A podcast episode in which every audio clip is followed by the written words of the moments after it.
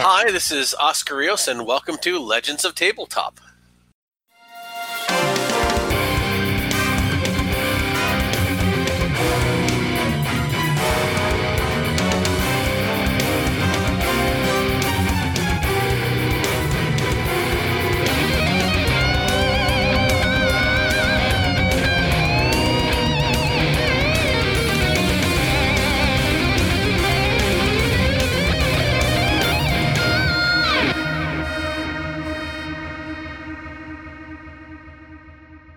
Hey, it's good to see you. Of course, It is good to see you. chat a little bit b- beforehand, but like with everything going on in the world, how are you and yours making out? You guys staying safe? How's things in New York? Um, well, the, it, it sure has turned around for this country because now what was the plague zone of New York is now plague free America, one of the, I think, three states. Um, I don't want to say I told you so, rest of America, but yeah. So, It's ours now. yeah, It's not- Arizona. not happy that you guys are going through what we went through because, oh boy, you know, we went through it. And I'm expecting to go through it again because, again, we're one of three states who seem to be okay at the moment, but that can't possibly last through uh, flu season. But um, me and mine are all fine. Uh, we are not been sick. We've been diligently self quarant, you know, quarantining, going out as little as possible. Um, just being frustrated at everyone, you know, block parties with bars selling booze out of the window, and there was a party boat with like 700 people drinking the other day, and they arrested a whole bunch of people. It's just insane. Um, What did they but- call that? The uh, the hillbilly bash or some something like that. It was out in I think it was out in Illinois, wasn't it? Oh no, there was a cruise ship on Long Island Sound doing that crap. I mean, that, I'm talking about New York. Um, eh, you know, everybody's like, "Oh, it's over." For, no, it's not over for us. It- you know, it's just going to take two or three stupid people to put us right back where we were. And uh, Mhm. unfortunately, we've got more than two or three stupid people. So Yeah, that's um, for sure. I'm definitely going to get another haircut in the next couple of weeks, and maybe stock up on some toilet paper before September. Well, yeah, and you know what's weird, right? So like everybody started complaining about haircuts and stuff. Obviously, you know, I'm not, I shave my head, so like it it never like it never dawned on me. Like I haven't had a like a haircut in fuck, I don't know, 15 years. Like I just shave my head, you know, once or twice a week. So like haircut, what do you Oh, right. That's like once a month, right? Yeah, once a month, once every six weeks. Um, and I'm I'm I'm blessed with thick hair like a silverback gorilla at this point. it is so hot in the summer. Um, it's like a helmet. Um, so yeah, uh, during the summer months, if I could look like a you know if I could look like Julius Caesar, I will do it Mhm. um, for three months, and uh, I got it pretty short, but I'm kind of getting to the point where I'm due again. So I'm definitely going to jump on that before anything bad happens around here.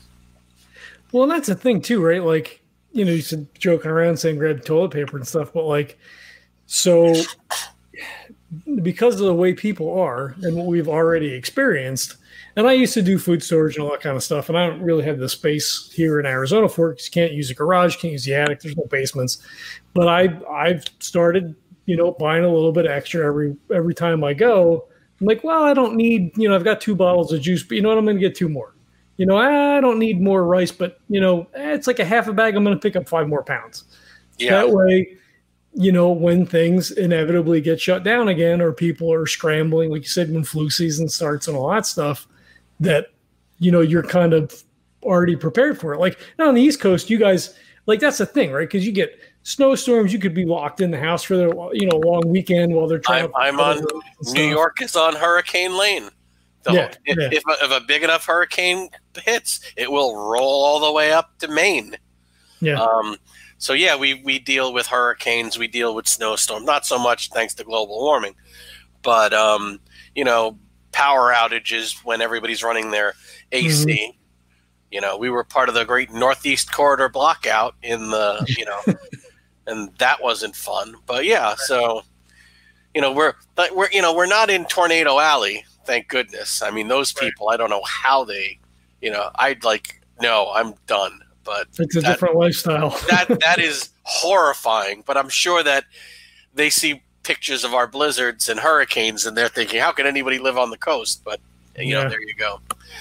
Um, but no, it's. I think that we're going to be an entire anybody who lives through this, the rest of our lives, we're going to always be picking up that extra can of beans or that extra can of pasta. It's like people in the Great Depression. Thirty years later, they were still not throwing away lard just in case you know? I mean how many people they, they tell jokes about their great grandparents and oh you know they were in the great depression and you know they still think spam is good and they you know you know eh, our, our great grandchildren are going to be like oh my dad you know my parents lived through the pandemic and you know they're still hoarding toilet paper. They've got like 12 rolls of toilet paper in their house. Yeah. That's that's going to be us. We're we're i mean we're a nation of people suffering from ptsd at this point well, and, and that's the thing, right? So, like, like I said, when I was on the East Coast, I I did food storage, all that kind of stuff, water, extra water, and all that. Not, you know, a ton of like I have four years worth of food, but like, yeah, you know, you've got a couple of months worth of food and stuff in case something happens. And, and it's different out here in Arizona because there's not really any sort of natural, what like I guess maybe super volcano or something. Like you know, we don't get snow, we don't get floods necessarily. So there's nothing that really in people's minds to be like, oh, I should have extra.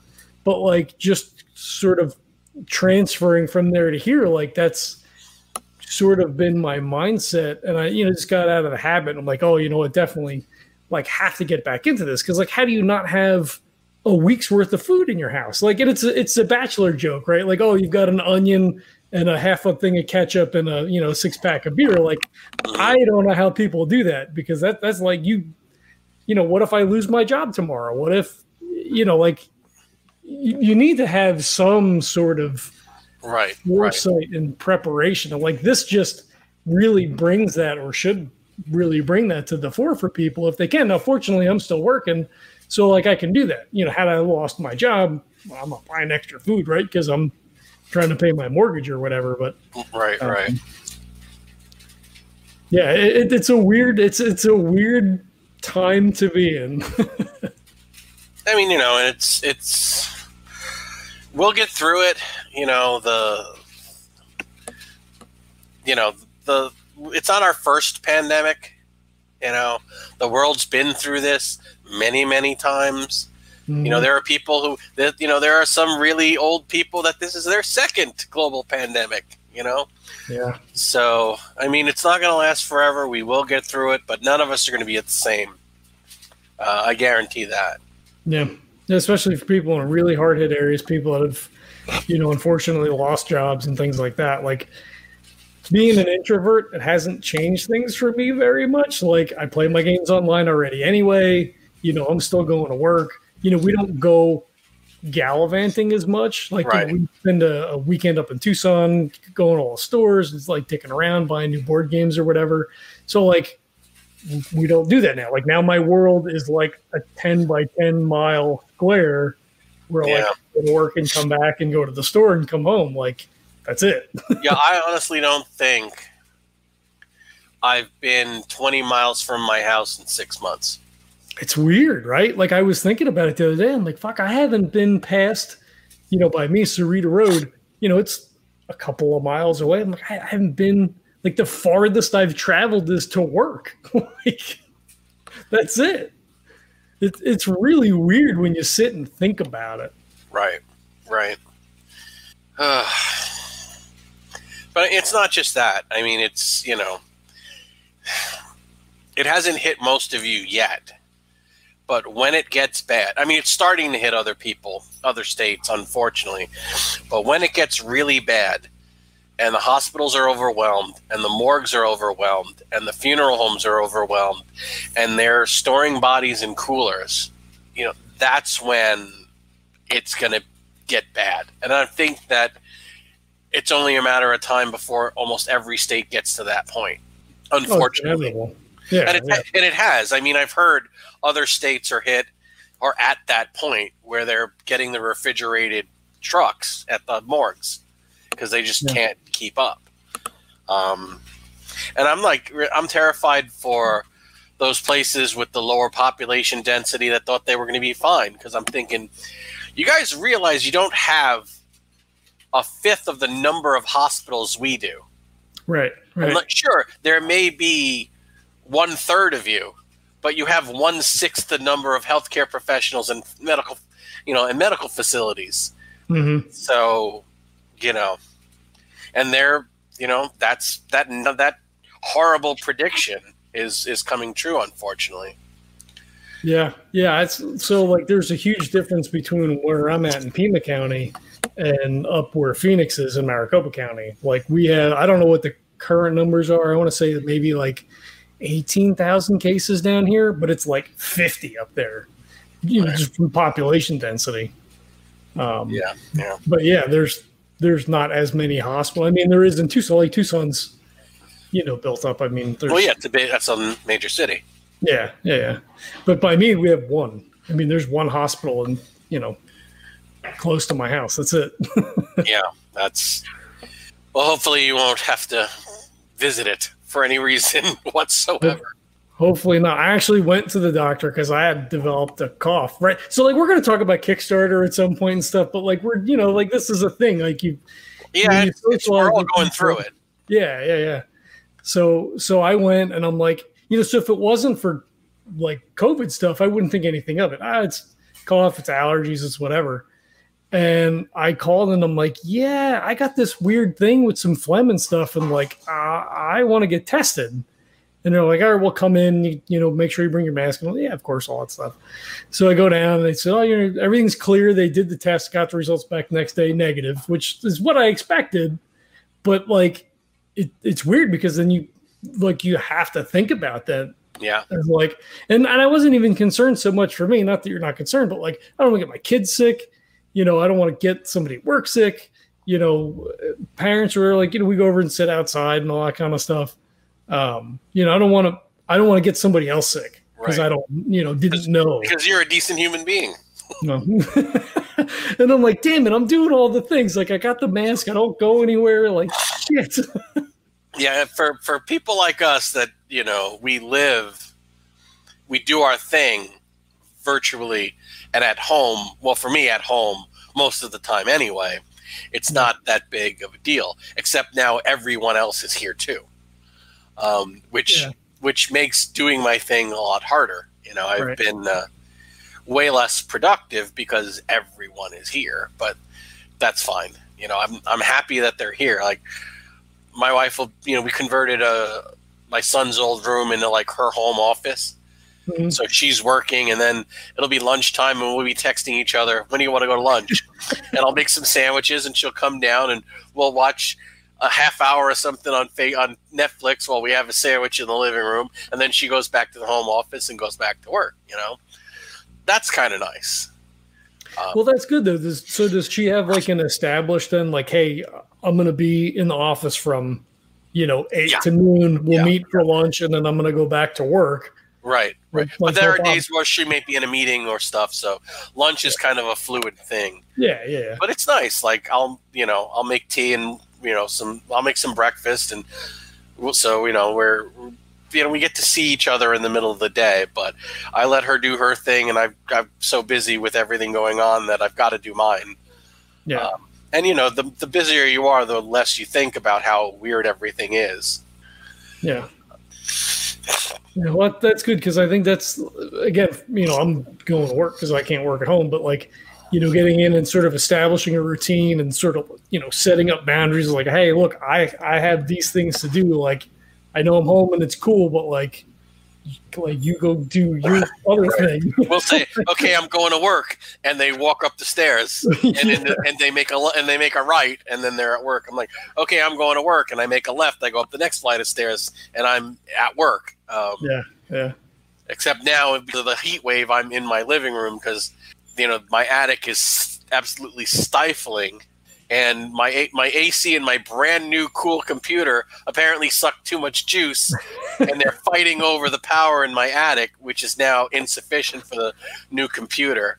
yeah. Um, so it's like you know, uh, you know, I, I get the new computer and I'm so excited, and it sucks so much power. I can't be up there in the summer, and I'm like, I'm gonna lose like I'm gonna lose seven weeks worth of, of productive work. That's rough. Yeah, that's rough. Just because, and it's been like 90. I mean, I'm not going to complain. You're in Arizona, but I'm, so trust me, I'm not getting. I'm not getting into that pissing contest with you. For New York, it's been oppressively hot. Um, well, not only the heat, it's the humidity. I mean, oh, really, you know, we joke around about it, but it really is. You know, when it's 90 and the humidity's, you know, 70, 80%, it's it's brutal. You, you, you just the sweat pours off you. It's it's like you've got malaria. It's just mm-hmm. terrible. Yeah, I, I don't miss that. I'm not. I'm like, and people are like, it's it's it's August. Why are people putting up Halloween decorations? I'm like, so we don't kill ourselves because all of the people who love autumn like me are like, can we just get this over with? Enough. Yeah. You know, it would be different if we could go to the beach. It would be different if we could go and walk around, you know, um, air conditioned you know movie theater, you know a museum, or sit in an air conditioned movie theater. We're not doing any of that. We're sweating yeah. our balls off at home and in our backyards. This sucks. This is yeah. the worst summer ever. it's funny though, right? Because it is it's hot here, but like we're in monsoon season, so you know the rains roll in and it rains really hard for you know an hour. Sometimes it rains all day, but you know usually you get an hour or two, maybe three hours, and then it's gone. It'll cool down, but then it's sort of muggy. I've been doing more writing out on the porch to, to kind of like take advantage of the chaos of the, the the atmosphere and the rain and stuff. And it and it's hot, but I'll just go sit out there for like an hour or two and write. And it's it's been great. I I knocked out a bunch of stuff. Nothing productive. It's all like, you know, blog stuff. But um I, I've been enjoying that as as hot as it is. Um it, it's a it, it it, it's stimulating in, in right, some fashion, you know. Yeah, because it's different. Anything so, to break it up, man. Yeah, I mean it, it's nice. I, you know, when when I moved, you know, it felt like the fall got shorter and shorter and shorter on the East Coast. So like some years, you know, you get like three weeks, and then it was winter. You know, you go from summer to winter. Right. And you know, it's super hot here now, but I'm telling you, eight months out of the year, it's like fall weather. You know, even if it's 80 with no humidity, like it, you know, it feels like September, October. That's great. I really love that. And it's usually blue. Sky's always blue, except for now. You know, monsoons. Right. Like right now, it's gray. I'm waiting for the rain, and it's not coming. well, I'm uh, I'm praying for a couple. We're supposed to have pretty. We're supposed to have waves of thunderstorms all through uh, the remnants of the tropical storm tomorrow. That'll yeah. bring down down our heat probably about ten degrees. So, you know, maybe we'll have a decent day or two. But uh, I, I'm not. I'm expecting to be just uncomfortable until the mid September. Yeah, yeah. I mean, that's that's usually the way. well, I'm glad that you guys are okay. Yeah, hanging in. I'm glad you guys are doing doing good. Um, Knock on wood, that'll be true in six months. Yeah, really, I know, right? It's it's spooky every time you go out of the house. Yeah, uh, it is. It is. You really got to watch. And stupid people are shooting people like you put on a mask. No, I'm not put on a mask. Like, the, just like the, this the the simplest thing you could possibly do. And it, it, what's funny is that the same could be said of like drinking and driving, seat belts, turn mm. signals, you know, um, the the the safety film on on medication bottles. You know, these are all you know, ridiculous. You know, safety glass. You know, I'm wondering, did people like freak out and protest when we first had seatbelts? Oh, this is yeah, probably this is impinging upon my rights. Like, are you out of your mind? Well, this is a helmet, helmet, motorcycle helmet optional state. So you'll see people doing 90 down, you know, Route 10 with no helmet on. I'm like, well, you're dead. If something happens, you're dead. And maybe yeah, that's what you want. Like, maybe you don't want to be all. Let's drop a cantaloupe out of a moving car going 50. See how that works for you. The, yeah. the human body is not a sturdy thing. yeah. Yeah, it's, it's It's it's funny. We talked about this on another show. It's you know, we we sort of like you know come out of this rugged individualism and like you know fuck the british and we're gonna establish this thing and we're gonna go our own way and we're gonna forge our own path and we're gonna bootstrap the whole thing but like it, it but it's almost it's show to a certain extent like it like you really you know kind of like embrace that spirit, right? Like, yeah, we're you know doing it, but you know, then you look at the big structure, like corporations are fucking you over, and like you can't get people to put masks on. Like, th- it's not a real thing, you know. It's like a faux, um, rugged individualism. It's you know, it's just like we're all you know whiny teenagers, like, ah, oh, leave me alone. You know, want right. to do my own thing. Leave me alone, mom. You know, like it yeah. sucks and that's why 154,000 of us are dead, unfortunately. Yeah, yeah. But you know, the we'll get like I said, we'll get through it. It's it's you know, it's just gonna take time and sacrifice, and we're as a nation have proven to the world embarrassingly that we suck at at you know commitment and sacrifice. Yep. Yep. And you know, we're gonna have to face that, and we're gonna have to own it and the people who won't probably won't ever. Right. I'll be wearing my mask. Yeah, you and me both. It's, if, if Call of Cthulhu has taught us anything, if any role-playing game has taught us anything, life is failed. We are all one critical fumble away from from lying in a ditch. Uh, one push roll. You, you, you laugh because it's it's it's terrifying to look at it as a whole. Yeah. So you make jokes and you laugh, but the threat is real, you know? Yep. I, I don't want to lose a single person. And I I know probably six people who've had it. Hmm. You know, thankfully they wrote it out. You know, they were miserable for a long time. And long term they'll probably have health issues for the rest of their lives. But I, I haven't, I haven't lost anyone yet. Yeah, I've seen that in some of the studies now. They're showing or, or believe that they're seeing that you know it's affecting people's livers. It's, I mean, obviously it affects your lungs, but you know, there's other longer lasting issues that they believe that they're seeing in, in at least certain people. They're, they're not going to understand this for a decade they're going to be learning about it and, and unraveling it and really seeing what it is. It's going to be literally there. There'll be new discoveries about this a decade later. Uh, well, see, that I'm sure. I, I feel like this is kind of like the swine flu, where you know that you know came in and it was bad, but like that's now like a part of the seasonal flu cycle, like in India, where mm-hmm. when they when they bring people to the hospital, it's it's swine flu. So like it never went away. And this is, you know, how long has that been already? Yeah, quite a while. There was a documentary on Netflix I watched. I don't remember what the hell the name of it was, but it was but it focused on these researchers trying to develop a vaccine that instead of keying off the like the the superstructures of the virus because it mutates. I mean, like even in the same season, they're like, "Oh, we're going to give you this flu vaccine." Ah, shit, we guessed wrong because it it mutated mm-hmm. you know three weeks into the season. So instead of hitting those those super structures, I guess there's apparently some underlying structures that are the same from flu to flu to flu that they've actually tracked back to like 1918. So they were trying to key it on those structures instead to try to get more of a universal flu vaccine. But like it was five doses and they were trying to get it down, then they got it down to three. And it was a, it was a really interesting program. I wish I could remember the name because like it would be super appropriate these days to like.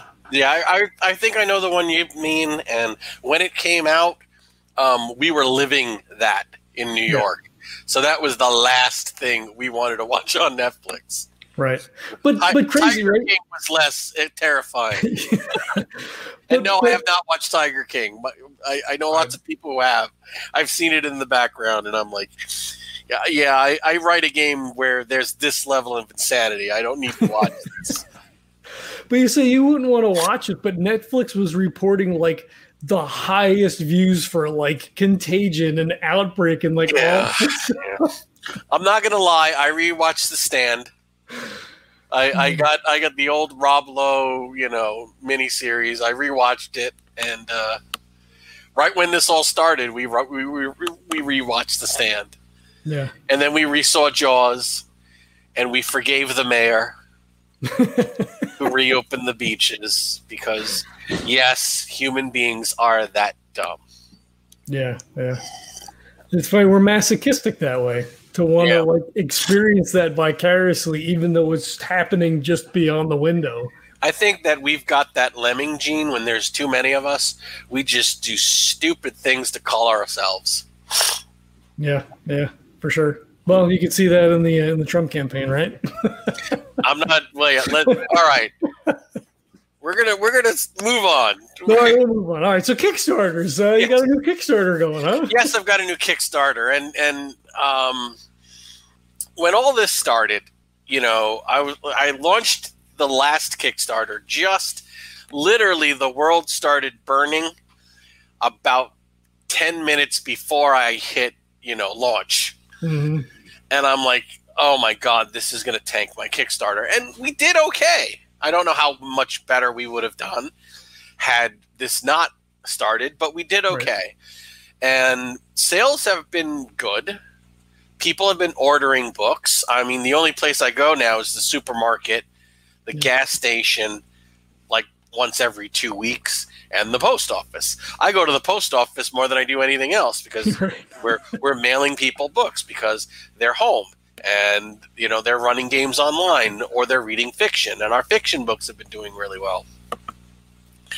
So i'm thinking oh you know like nerds are home they're bored they've got their stimulus check and they're ordering books okay. And then every con started to just get canceled like dominoes mm-hmm. i mean my last con of the year which is uh, carnage on the mountain in vermont lovely con if you're ever in the northeast great, great people, great, uh, great experience. Um, I've been going there for a few years now. That one finally got canceled. It was the last domino to fall.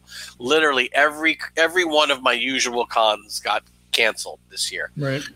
So I'm thinking, well, I would never launch a Kickstarter in the middle of summer because everyone's broke from con season. Yep, we're not even around. I mean, not broke right. and away. Yeah, broke and away.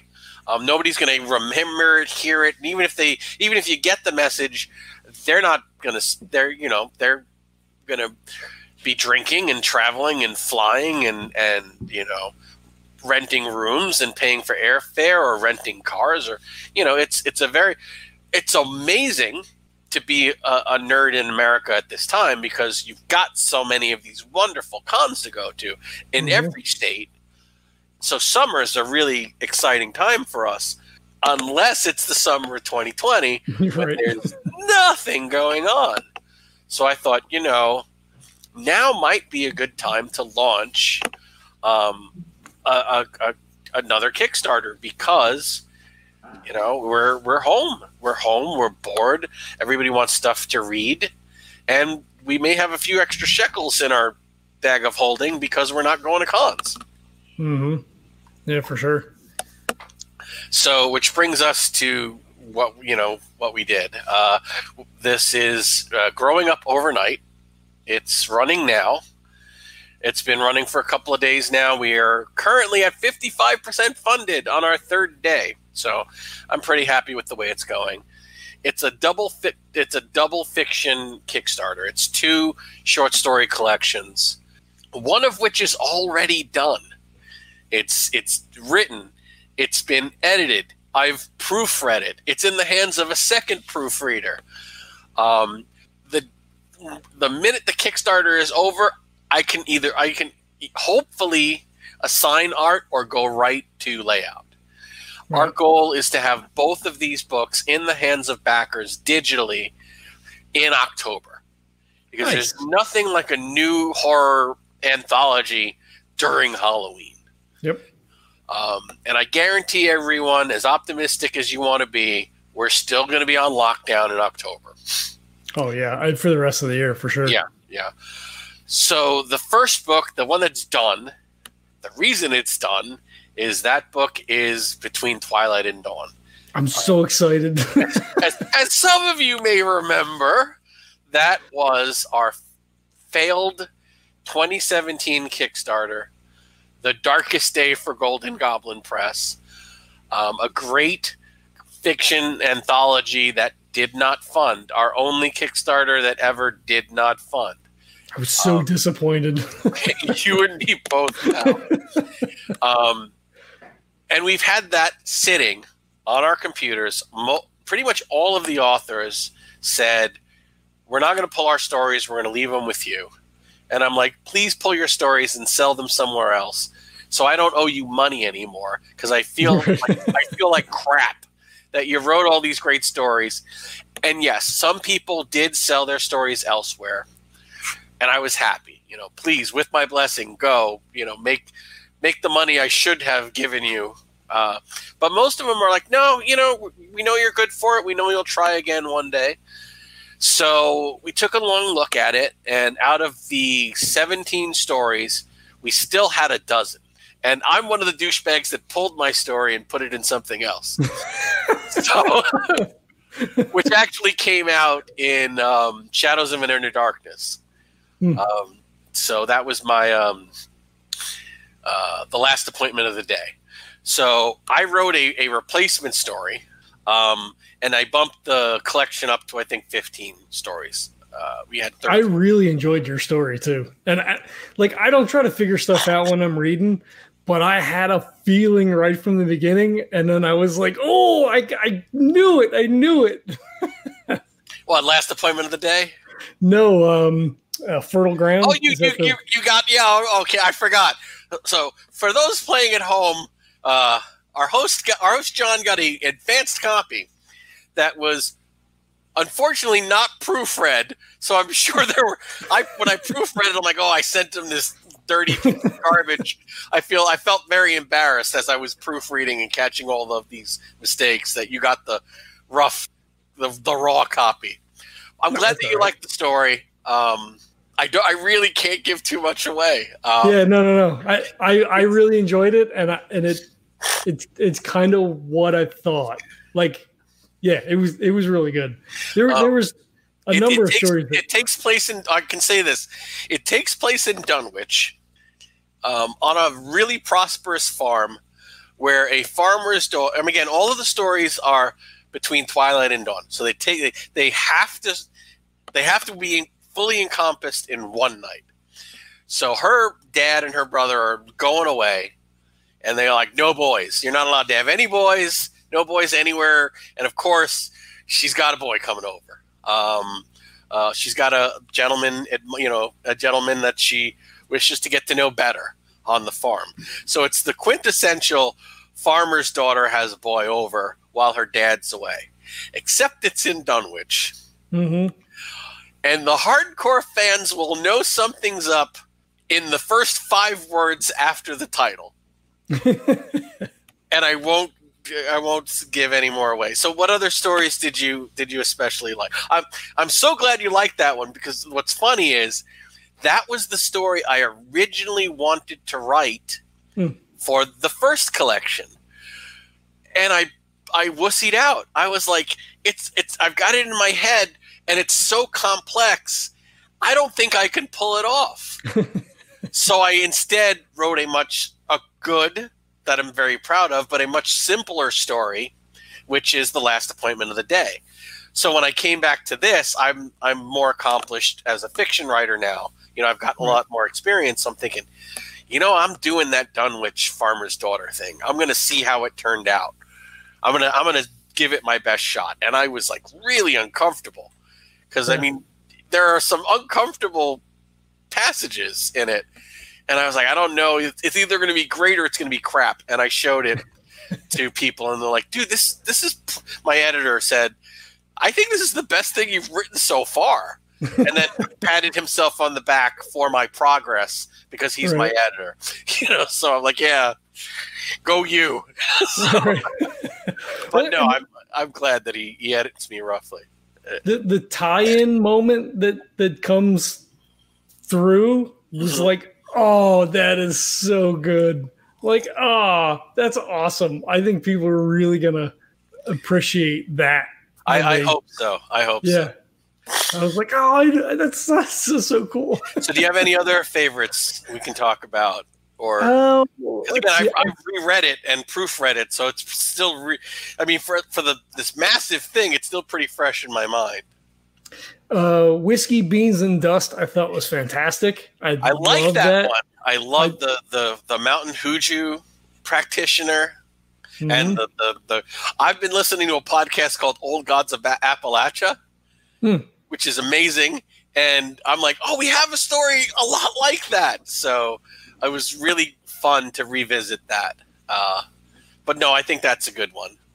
the the the the grudging respect that you see, the the use of the language, like the the contextual, like like it just it put you in 1925. Like it just Yes, it- yes. It, was it was perfectly spot on. Like it, I I just that one was really good. I really And- enjoyed that. And as as we've already discussed this evening, I'm afraid of tornadoes. The- and the- yes, there's a killer tornado in this story. Yeah, uh, yeah. And not that's spoiling a little, but I won't spoil anymore. But yeah, for me, it was like, and the cherry on top. Oh, and it's a fucking tornado. hmm Um, I I enjoyed Blackjack. The the double goer was good. Orrin Grey The story, double, and it's the, the double goer I like, and it's the shortest one in the book. And it's subtle, right? It's I mean, like it's, it's, like a shot of whiskey. It's like yeah, it's it's it's subtle and it's short and by the time you get to the end of it it's over and you're like whoa that was Yeah. pretty cool yeah. like I, rem- I remembered i liked it and then i reread it and i was like oh this is why i liked it Right, right, right. Um, well i, I like them all i mean we wouldn't have accepted them Yeah, in yeah. but uh, uh Yeah, there was blackjack i like because it's it's urban spelunking mhm. and I mean, I, I, I wrote something called the uh, Winoka Point Research Station. So the whole abandoned government facility breaking in, found footage kind of thing is is terrifying. Yeah, Um, so I, I love that sort of thing. So to see a story written about that way better than I could do it was a lot of fun. uh, what was? The Brian Brian Sammons story Graveyard Shift was good. I I enjoyed that one too. Very- Very, sort of like pulpy. Delta Green. yeah, very. It's like a Delta Green uh, fic, piece of fiction. Yeah, Okay, hold on. Let me give people some props. Blackjack is by Lee Clark Zumpe. Yep. You said uh, Orrin Grey for Double Goer. Whiskey Beans and Dust is John Linwood Grant. Uh, you know, Graveyard Shift, Brian Sammons. Um, I think I got to give shout out to to Richard Lee Byers for forgetting. Hmm. Um, that, That started subtle and got creepier and trippier as it went on. yeah, Um, but again, I, I have could I, I can have something good to say about every single one. yeah, for sure, for sure.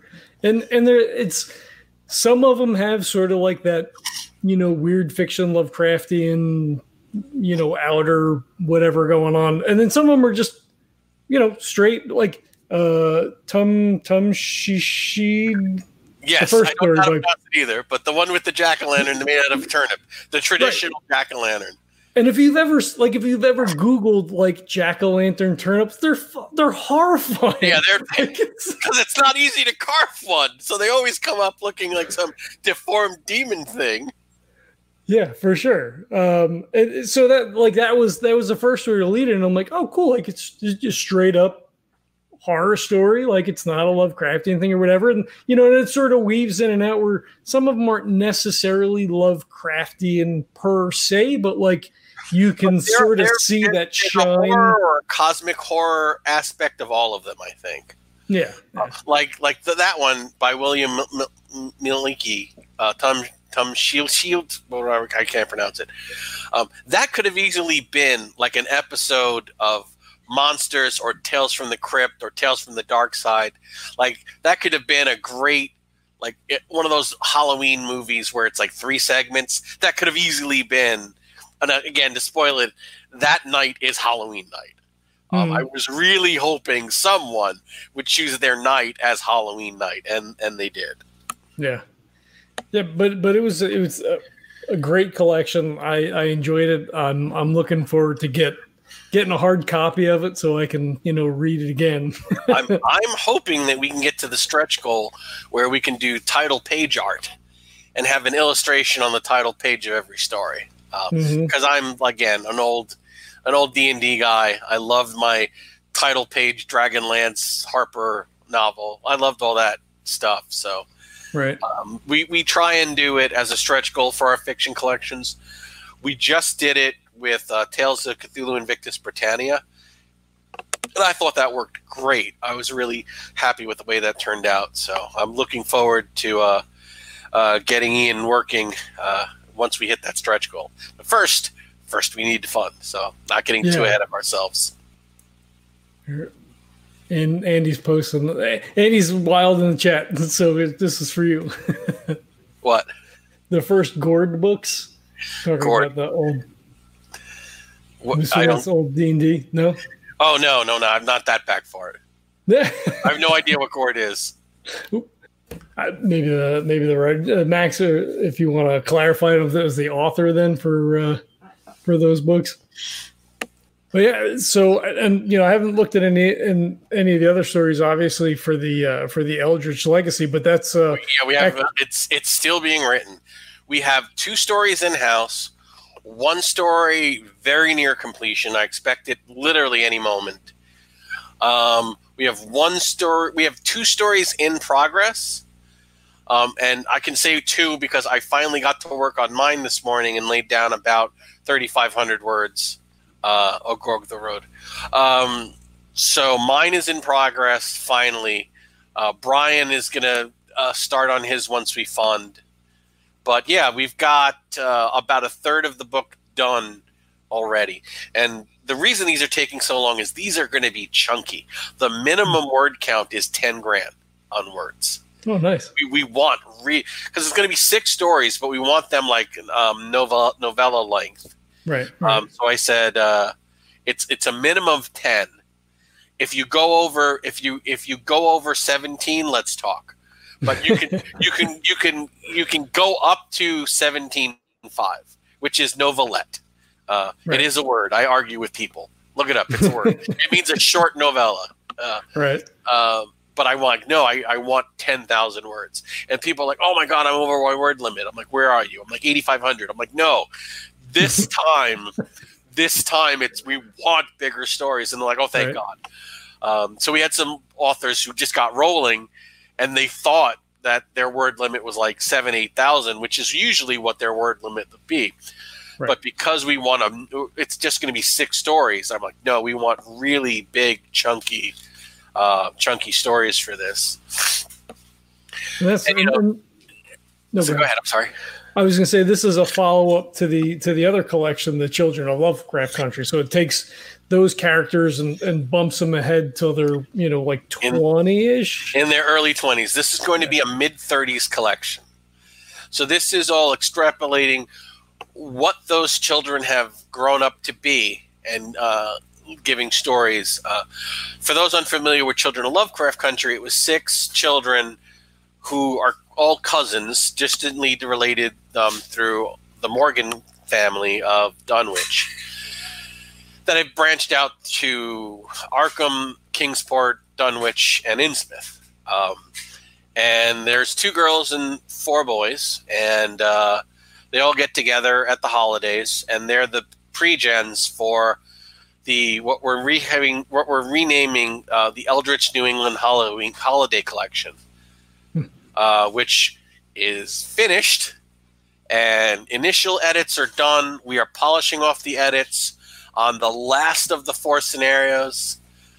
Um, we gave uh, I gave Lisa a week off to do virtual Worldcon and Gen Con, so uh, uh, we should get back to work in a couple of days.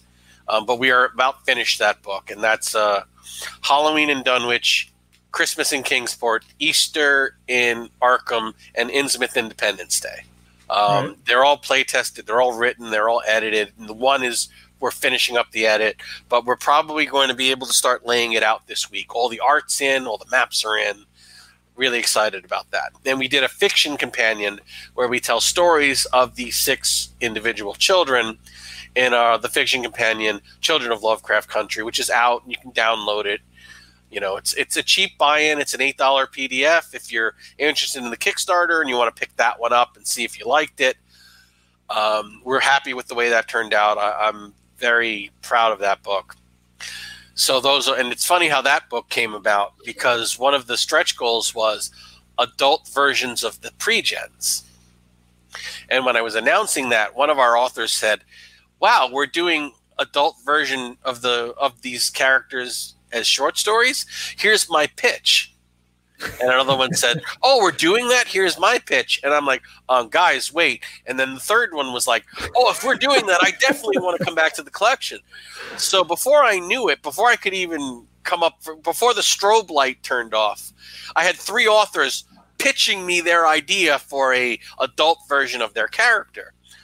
And all of the authors just had such a well, so much fun writing these characters and they just jumped at the opportunity to do it again. I'm like, well, I, I guess we've got a book.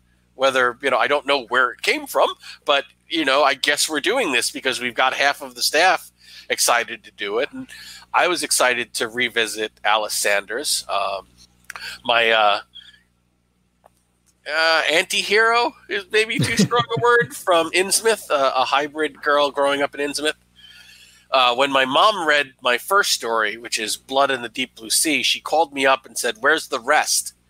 And I was like, "What?" She goes, "What happens when she goes and does this? Where's the rest of it?" I'm like, "Mom, that's it. That's the story." And she was like, "Oh man!" She was angry at me, and I'm like, "Well, I guess it was good. If your mom's calling to complain, where's the rest of your story? I guess she wants to read more about the character." Yeah. So I got to tell her, I said, "Mom, I'm writing a sequel where it's ten years later." With, with and she goes, "Oh, I can't wait to read it." Um, and I started mine today, which is is pretty cool. Nice. Better give her a good resolution this time. I'm hoping to. I'm hoping. And what's what's really great is that I'm setting it in um, Port Jefferson, Long Island, which is literally like 30, 40 minutes down the highway from me. Right. And I had a question. And I'm like, oh, there's a historical society museum. And you know and there's a, a number for the historical society. Because when i did a research for new london connecticut for a book for a scenario i did called uh, lonely point lighthouse i actually called the new haven historical society and they were able to answer every question i had. It was wonderful. So i'm like oh this is port jefferson i can drive there and go to the museum and really maybe try and find a map of the town and mm. and i'm like yeah, we're I get the recording. Yeah, this festival's closed. This festival, this fundraiser's closed. We're gonna be closed for the rest of the year. Please leave a message. I'm like, God damn, like goddamn COVID. Um, I could I could literally go do my research. I could walk in the town, and it's like, nope. You know, yeah. like, uh, might as well be on the moon. Yeah.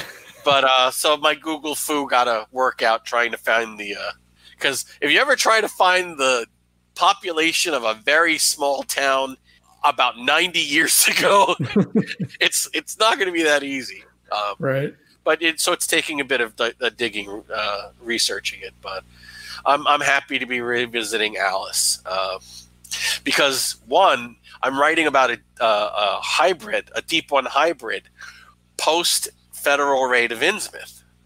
Yeah, yeah. So Innsmouth no longer exists. So I have to account for all of that. Um, so she's basically a, a refugee. Hmm. Interesting. Uh, Max is saying that uh, Wikipedia has populations for uh, quite a few towns back to the 1800s. Oh, that the hell okay.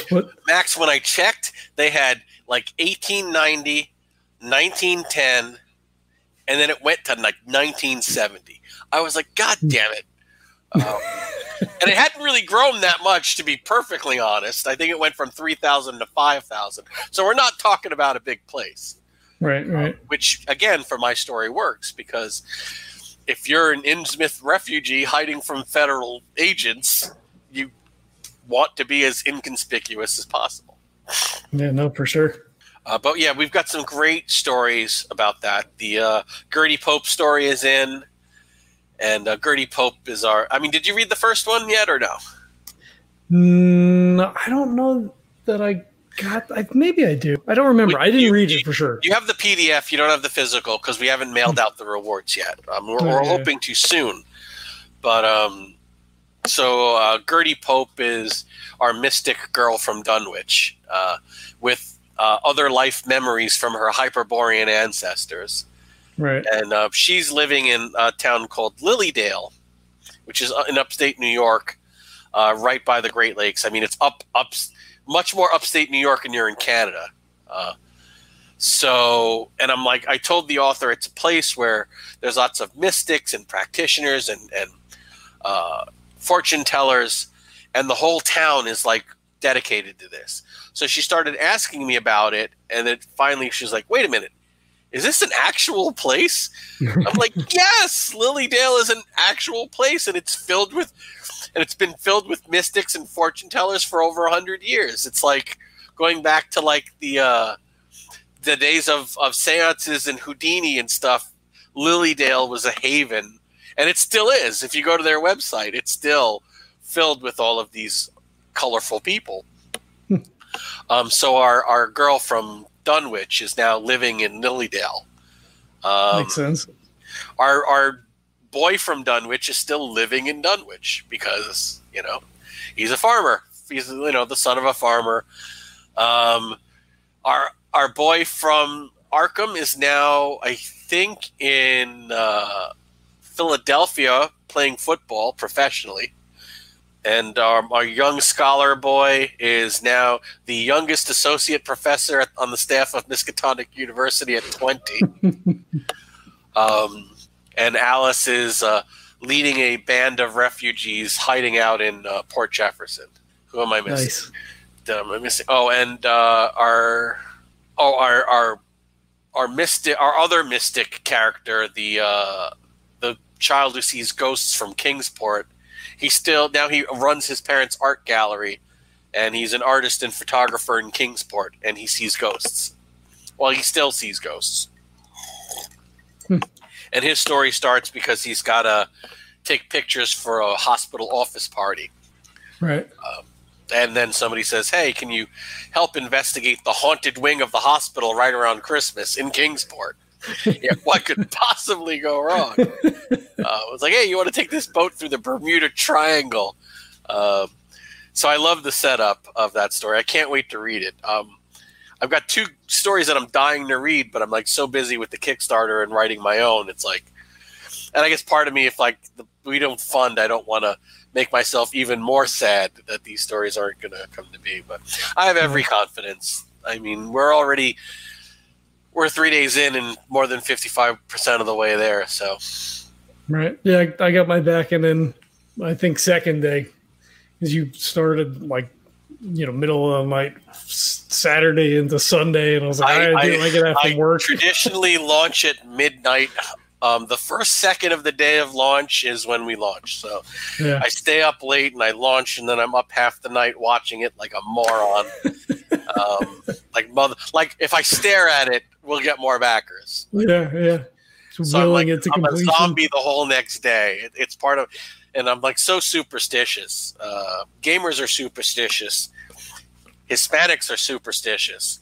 Like Hispanic gamers are really super. so, um, because I had cream soda and corn chips the first Kickstarter, I've had to have corn chips and cream soda every single Kickstarter launch six since then, or else I'll, I'll whammy things. Right. So yeah, I did that, and uh, yeah, it's it's going well. I'm very happy with the way it's going. We've got some great. We're going to hopefully do title page art on that one. Uh, we've already got a design for Project Bookmarks because I mean, you know, you're going to get a couple of books. You might want a couple of bookmarks. hmm For most we're going to do art prints of because both the the cover art for both of these are pretty cool. So we're going to do eight by ten art prints. They're going to be um, part of the upper level backers, but yes, corn chips and cream. It's actually really good luck. If you if you if, if you ever need the gods of luck to favor you, go into your Kickstarter with corn chips and cream soda. Um, the the stretch goal we're most looking forward to is uh, Golden Goblin Press tote bags. Yeah, I saw those. Those look pretty cool. They look really good. The vendor lets you do a mock up on like put your logo on something and print a uh, you know a photo of it. So we've got the mock up. I'm like, oh, those look sweet. I really hope we can make that stretch goal, but we'll see. Yeah, yeah, it's, it's I'm, I'm I'm looking forward to it, and you know, with so many days left to go, I'm sure this is. I mean, because what are we going to do, right? Everybody's stuck at home. Like, we do a lot of gaming, board gaming at work, and now with COVID stuff, you know, we're separated at work. I don't even eat in the kitchen anymore. I warm up my food and go find an office or whatever. Um, so I've been doing more reading. So like, you know, giving more stuff to read. right, but I mean, there, and again, the the way we're doing it to really be able to push and get it released di- at least digitally in October is very exciting because I mm-hmm. going back to my teen years I've loved to get a, a horror book or horror novel or uh, a cosmic horror short story collection for the month of October and just when I have that spare moment or we have that lucky cold coolish day to just like get that cup of pumpkin spice coffee or apple cider you know apple cider oh yeah. a couple of cider donuts uh, like a tray yeah. of apple cider donuts and just read horror with the breeze from outside coming in there's just something about reading horror in october um, in early fall uh, that's just magical for me so the chance of being able to deliver to our fans two two collections I'm very proud of. I mean, one of them's not done yet, but every everybody on that team is amazing. And then there's right. me. Um, so we've got five amazing authors in the hack that is me. Um, you got in on your own merit. yeah, well, my editor said I, I, my editor has standing orders that if I'm ever reviewed as the worst part of a book, he's fired. So, so he's got to protect his own job and save me from myself. Right. Um, and I am, you know, according to him, I am improving. So I'm happy about that. But yeah, you know, the both books, the, the one done one, I'm very, very proud of how of all the authors that have been involved. It's, it's a solid collection.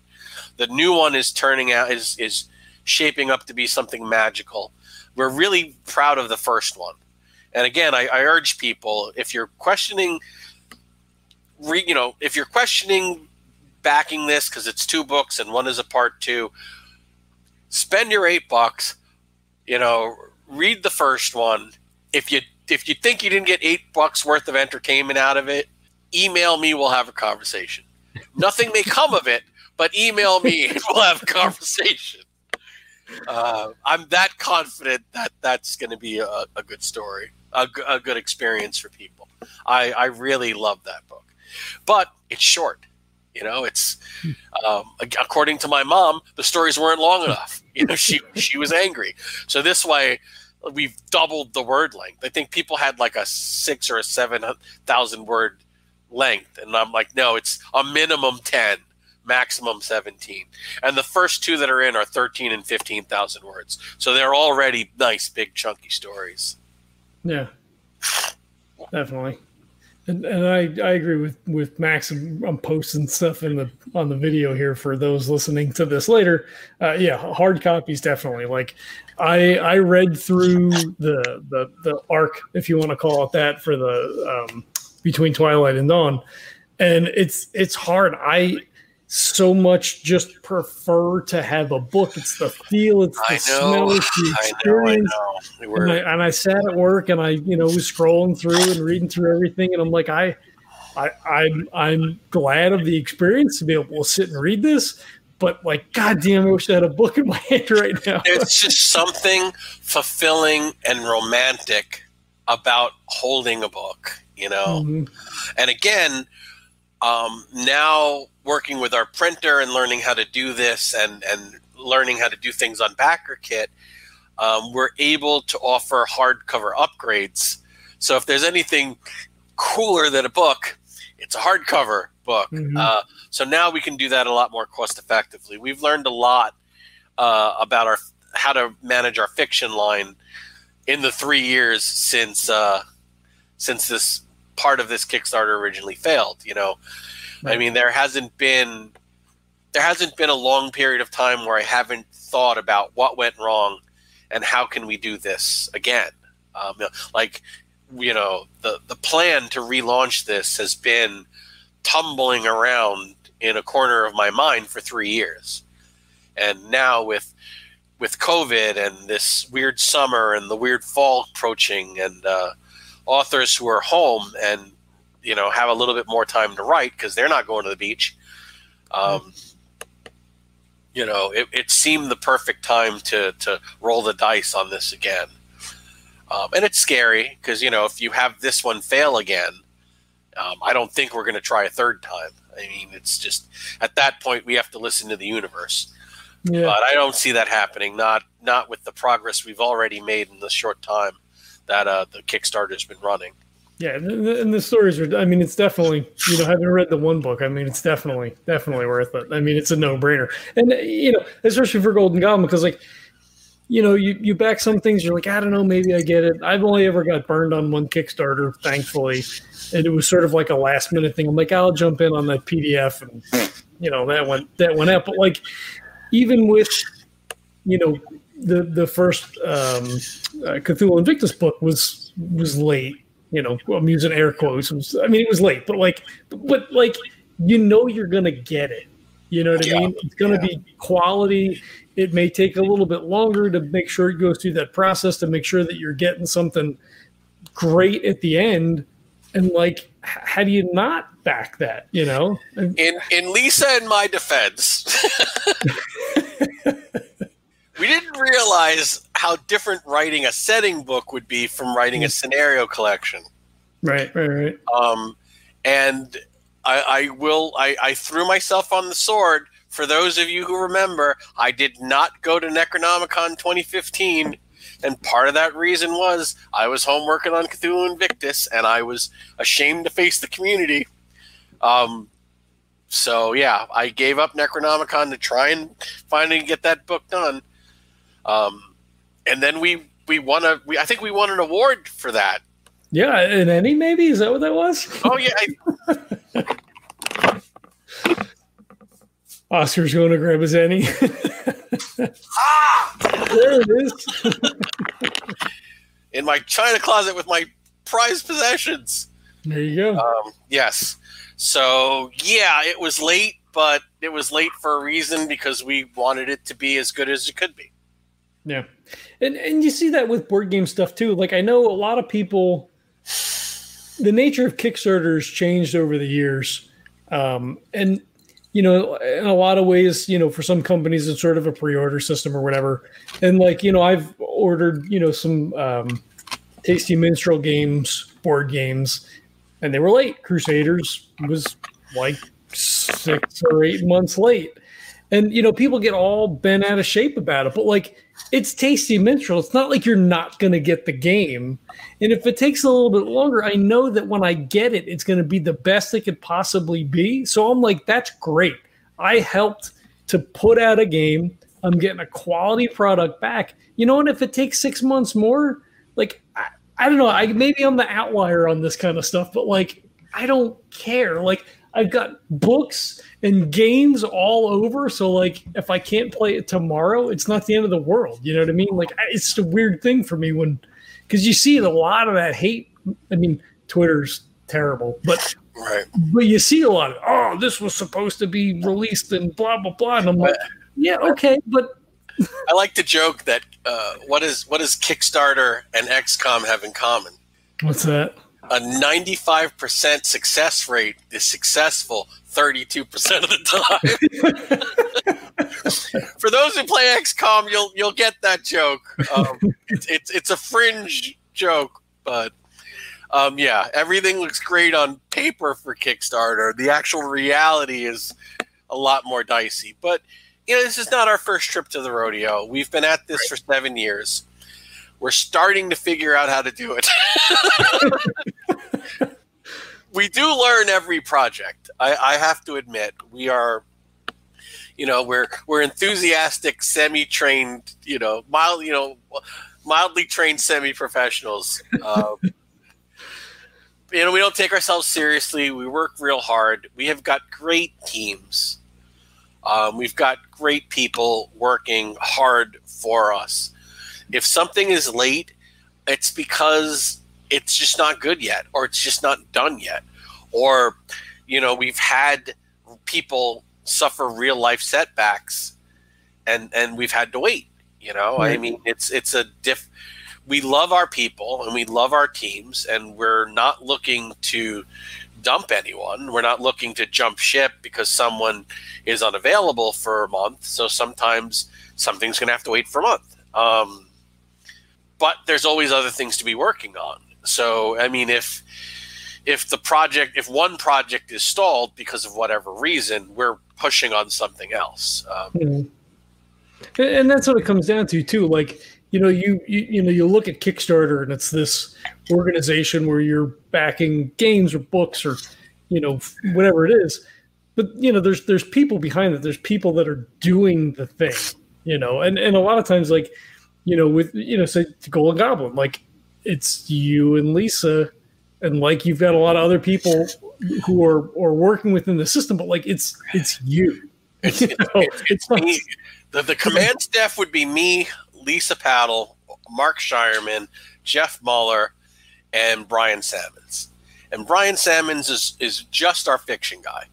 Um, he may write a scenario for us, but you know he's our fiction line editor. Lisa's our our gaming line editor. Jeff's a gaming editor. We have one layout guy that we love. He's responsible for our amazing look. I can't replace him. He is irreplaceable. Golden Goblin Press will not be the same without him being involved. And if he's busy, we're going to wait. Yeah. Um, just because. I mean, it's he's that good, and uh, you know we have that relationship with him. If if you know if Lisa is going to 10 cons a year, we're going to fit around her schedule because her and I work wonderful together. Um, and she makes everything I do better. And she knows my quirks.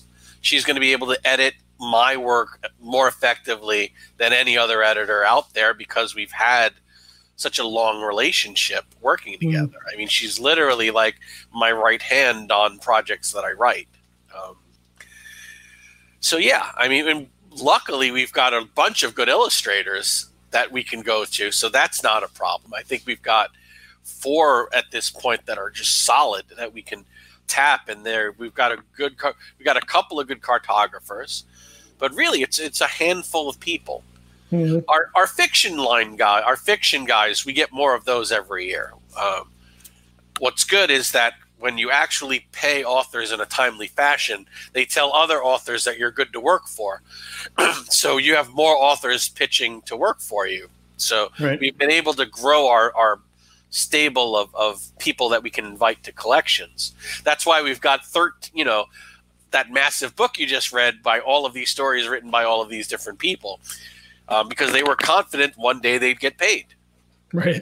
You know, and not it's, worried it, that sad um, how how authors are really abused. Um, and I swore yeah. I'd never be that guy. I mean, I'm, I'm an author first, so I'm not going to be that publisher that you have to chase after. Mm-hmm. Um, our, our goal is, I mean, the day we release the pay, the PDF, everyone gets paid.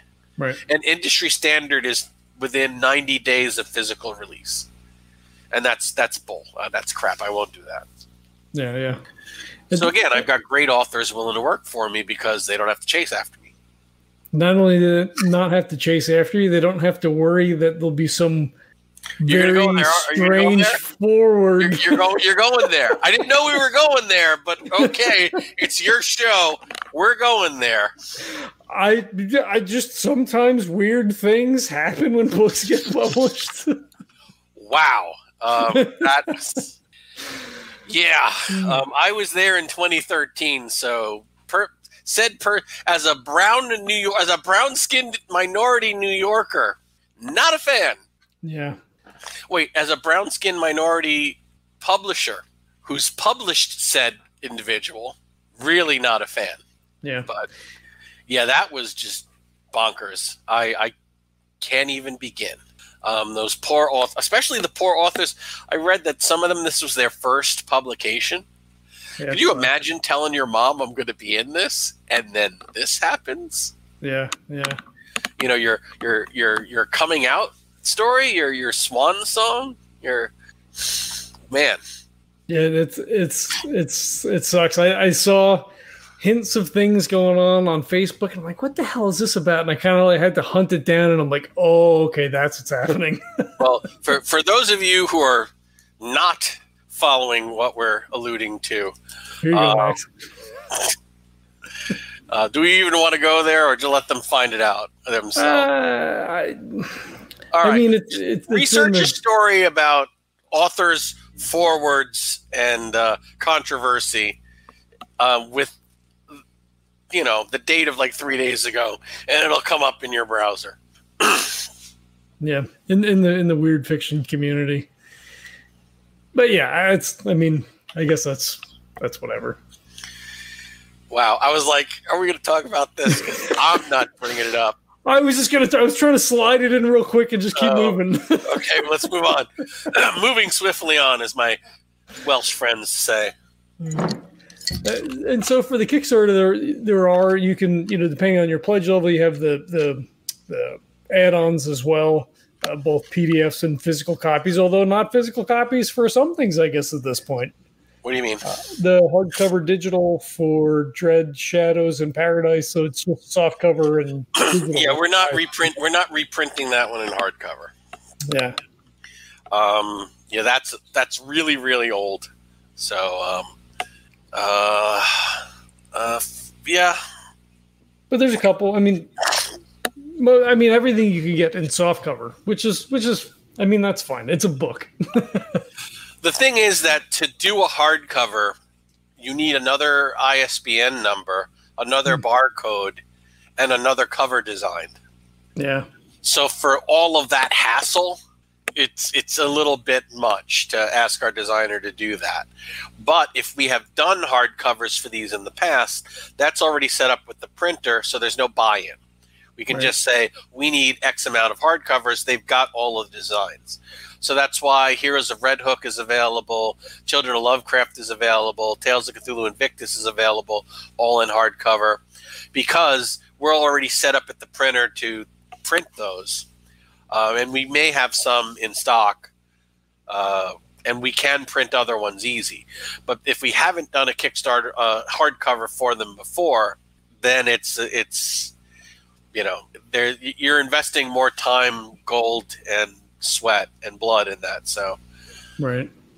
that's why that's that's the bean counting logistics of it. Yeah. Well, I mean that And happens. for those mad that I have to count the beans, well, I also have to keep the lights on in my little podunk publishing house, so I've Yeah. got to count these beans. Uh, No. What, what's the what? they- they say uh, amateurs study tactics, professionals study logistics.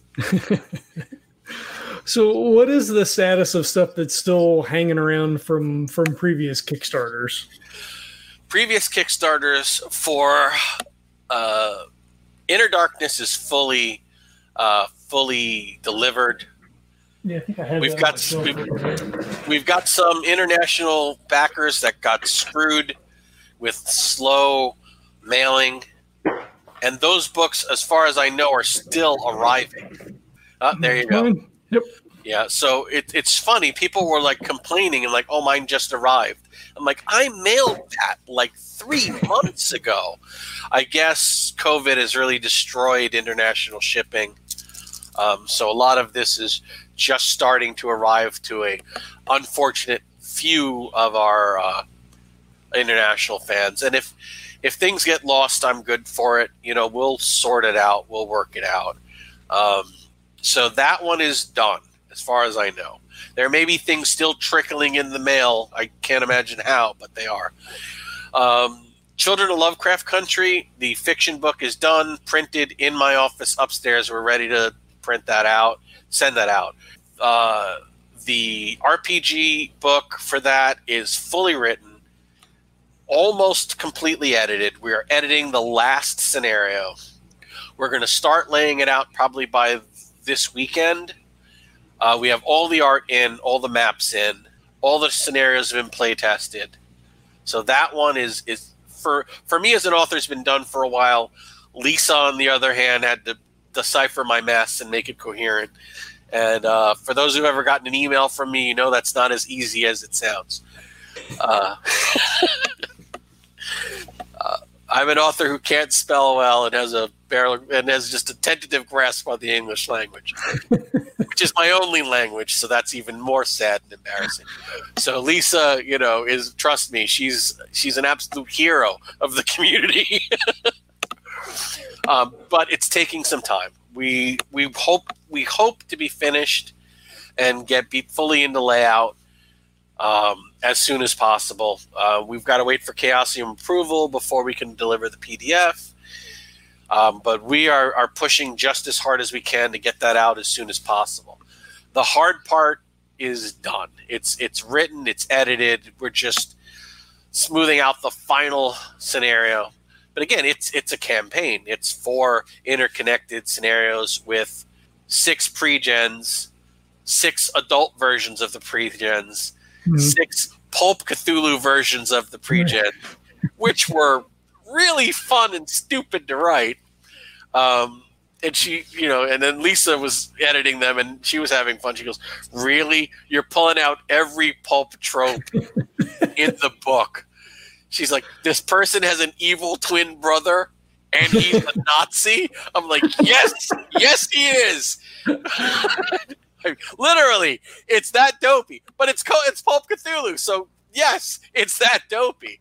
Right. Um, I'm a kid who saw Raiders of the Lost Ark in the movies like nine times. I love this crap.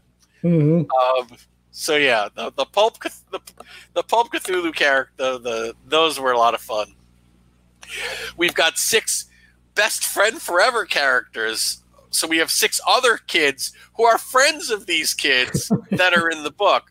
So it's coming with six to tw- it's coming with 24 pre-gens. Jeez. Um, a family tree, which oh my god, that is not as easy as it sounds. Um, because every time I wrote a scenario, Lisa was like, "This character is really interesting. How are they related to the rest of the characters?" And I'm like, "Okay, thank God there's good genealogy software. Um, now I just need to track down, you know, get my designer to commit to actually drawing this out as a family tree. Um, but that was way harder than I expected it to be. Uh, no, no, we have not illustrated the Ghost Kid. He's gonna be sad. Or, or have we? Maybe we have. You know what? I I'm I can't commit to that, but I will mention if I. I think maybe, maybe not. There may be one picture where he appears. Um, stay tuned for a Kickstarter update where I will clarify this. I will answer this in the next Kickstarter update, and if not, email me, and I will I will send you the picture. It will spoil the ending, but I will send you the picture if he actually appears in it. So yes, don't open the email until you've already played the scenarios. well, if he knows there's a ghost kid, he's already played at least one of the scenarios. Um, one of our pre-gens is is haunted by uh, the ghost of a little boy named Simon. He is our Kingsport kid. Um, so Simon is what everyone thinks is his imaginary friend, and Simon is actually the ghost of a kid that died outside of his house. Yeah. Uh, so I'm like totally thrown of where I was. No, I'm sorry. this happens all the time. yeah. oh, shit. Um, but no, that book is it's it's massive. It's um, like I didn't realize how massive it was because uh, again, it's a four scenario book, so I let them be long, chunky, multi session scenarios. Uh, the two scenarios that I rewrote and expanded are just massively expanded, and the other two scenarios are either long, even longer than that. I think when we play tested uh, Easter in Arkham, that was like three three hour sessions, and um, I think when we play tested Innsmouth Independence Day, that might have been four three hour sessions. So these are just chunky, really uh, detail filled scenarios. So I can't imagine how long it would have been if we would have played. oh wow! It was long. It's it's yeah. They're they're going to be a lot of fun. I think. Uh, I'm very happy with the way they've all turned out. But that one again, all art is in, all maps are in. Uh, we need to get the. We've got a lot of layout to do. Um, it's going to need a lot of art design, especially with things like the um, the family tree and the pre-gens. Um, we are editing the last scenario. We hope to have that nailed down in a week or so and start layout possibly before that. How long that's going to take, I can't say. Um, how long it's going to take to get the files approved from Chaosium, I can't say. We're pushing as hard as we can. Britannia and Beyond is uh, we got a couple. We've got some of our stretch goals out. We are still working on the expanded manuscript. Uh, we are batting things back and forth with editing. We are working with some authors to get the new material in. Um, that's a, a, little bit of limbo as we push to get uh, the Lovecraft Country collection out the door. Um, once you know, it, we've got one Kickstarter in front of it. Right. Uh, so, for those of you who are afraid that we're launching another Kickstarter with these two Kickstarters, um, don't worry because I have totally different teams for each. Uh, we have a different editor for our fiction line, and we have different illustrators. Um, the illustrators for both of these, if they get assignments, they're not part of the Britannia book anyway, so there's no conflict there. Um, layout for a fiction book is way fa- is much much faster than an RPG.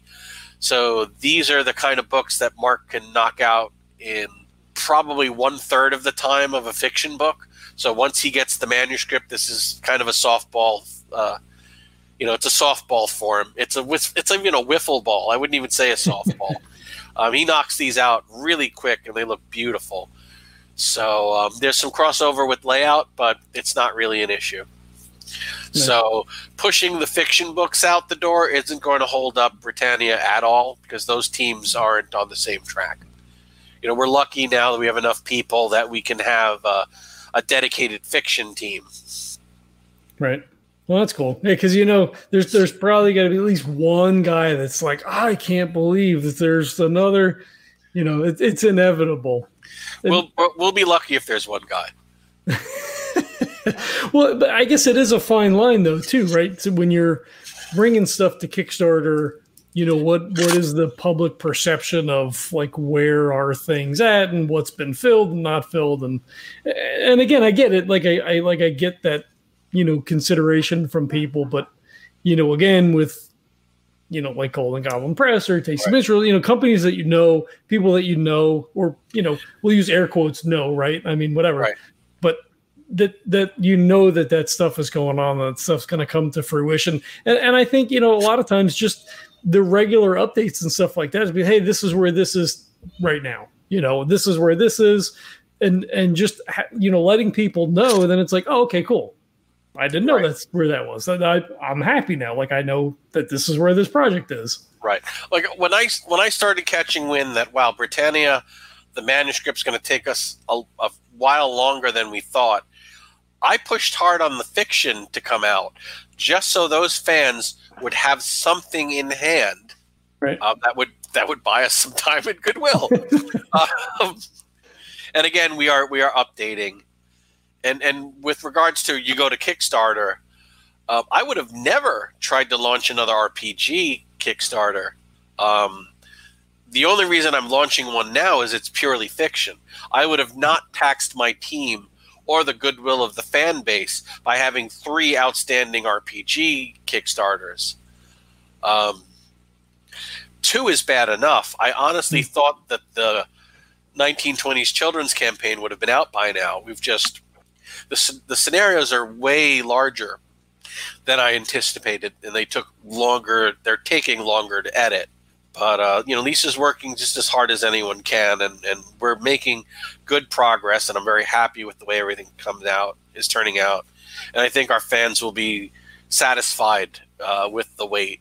But yeah, I would have not. I would have never dared uh, try and launch a, a fiction Kickstarter with the two we have in the pipe, and we won't be launching another one until one or both of them are, are released. Right. Okay. And and then where are you getting a chance to to play? I know you did like an Iron GM competition a couple of weeks ago. What was that all about? Yes, yes, I did. I did an Iron GM competition. Never done one before. It's always been on my eventually list. Um, I got three really, and again, I can't say too much because it's ongoing. There are other GMs who haven't gotten the three elements yet. We're Hmm. all getting the same three elements. Oh, okay.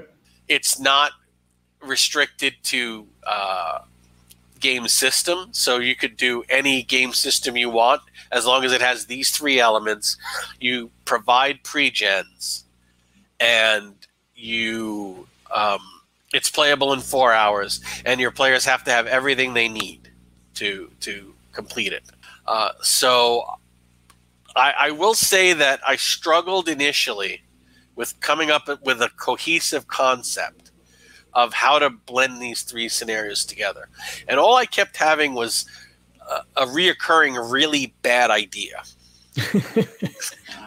and I got to the point where I was about to email the guy and say, "Look, I got nothing," and and quit. Which completely defeats the whole purpose of me challenging myself to be in the Iron GM competition. So I was ashamed of myself for having that that that moment of doubt. And I said, you know, a really bad idea is better than no idea. So I leaned as hard as I could into the really bad idea. And I came up with a complete scenario based on the bad idea. And I thought it was um, kooky and fun and interesting. And we did play, and I think I entertained my players. Um, I didn't have the six players that I was supposed to have. I only had three. So that was a little disheartening. And I recruited a fourth player myself. So, uh, Was that when you were looking for players? Was it like two weeks Yeah, ago? yeah. I had a feeling that's what that was for. yeah, there was a there was some there was a little bit of a snafu with the uh, organizing the player judges. So, Hmm. but uh, I will say one thing about my adventure that I was very proud of and equally disappointed in. Have you seen the X Files? Yeah, most of it.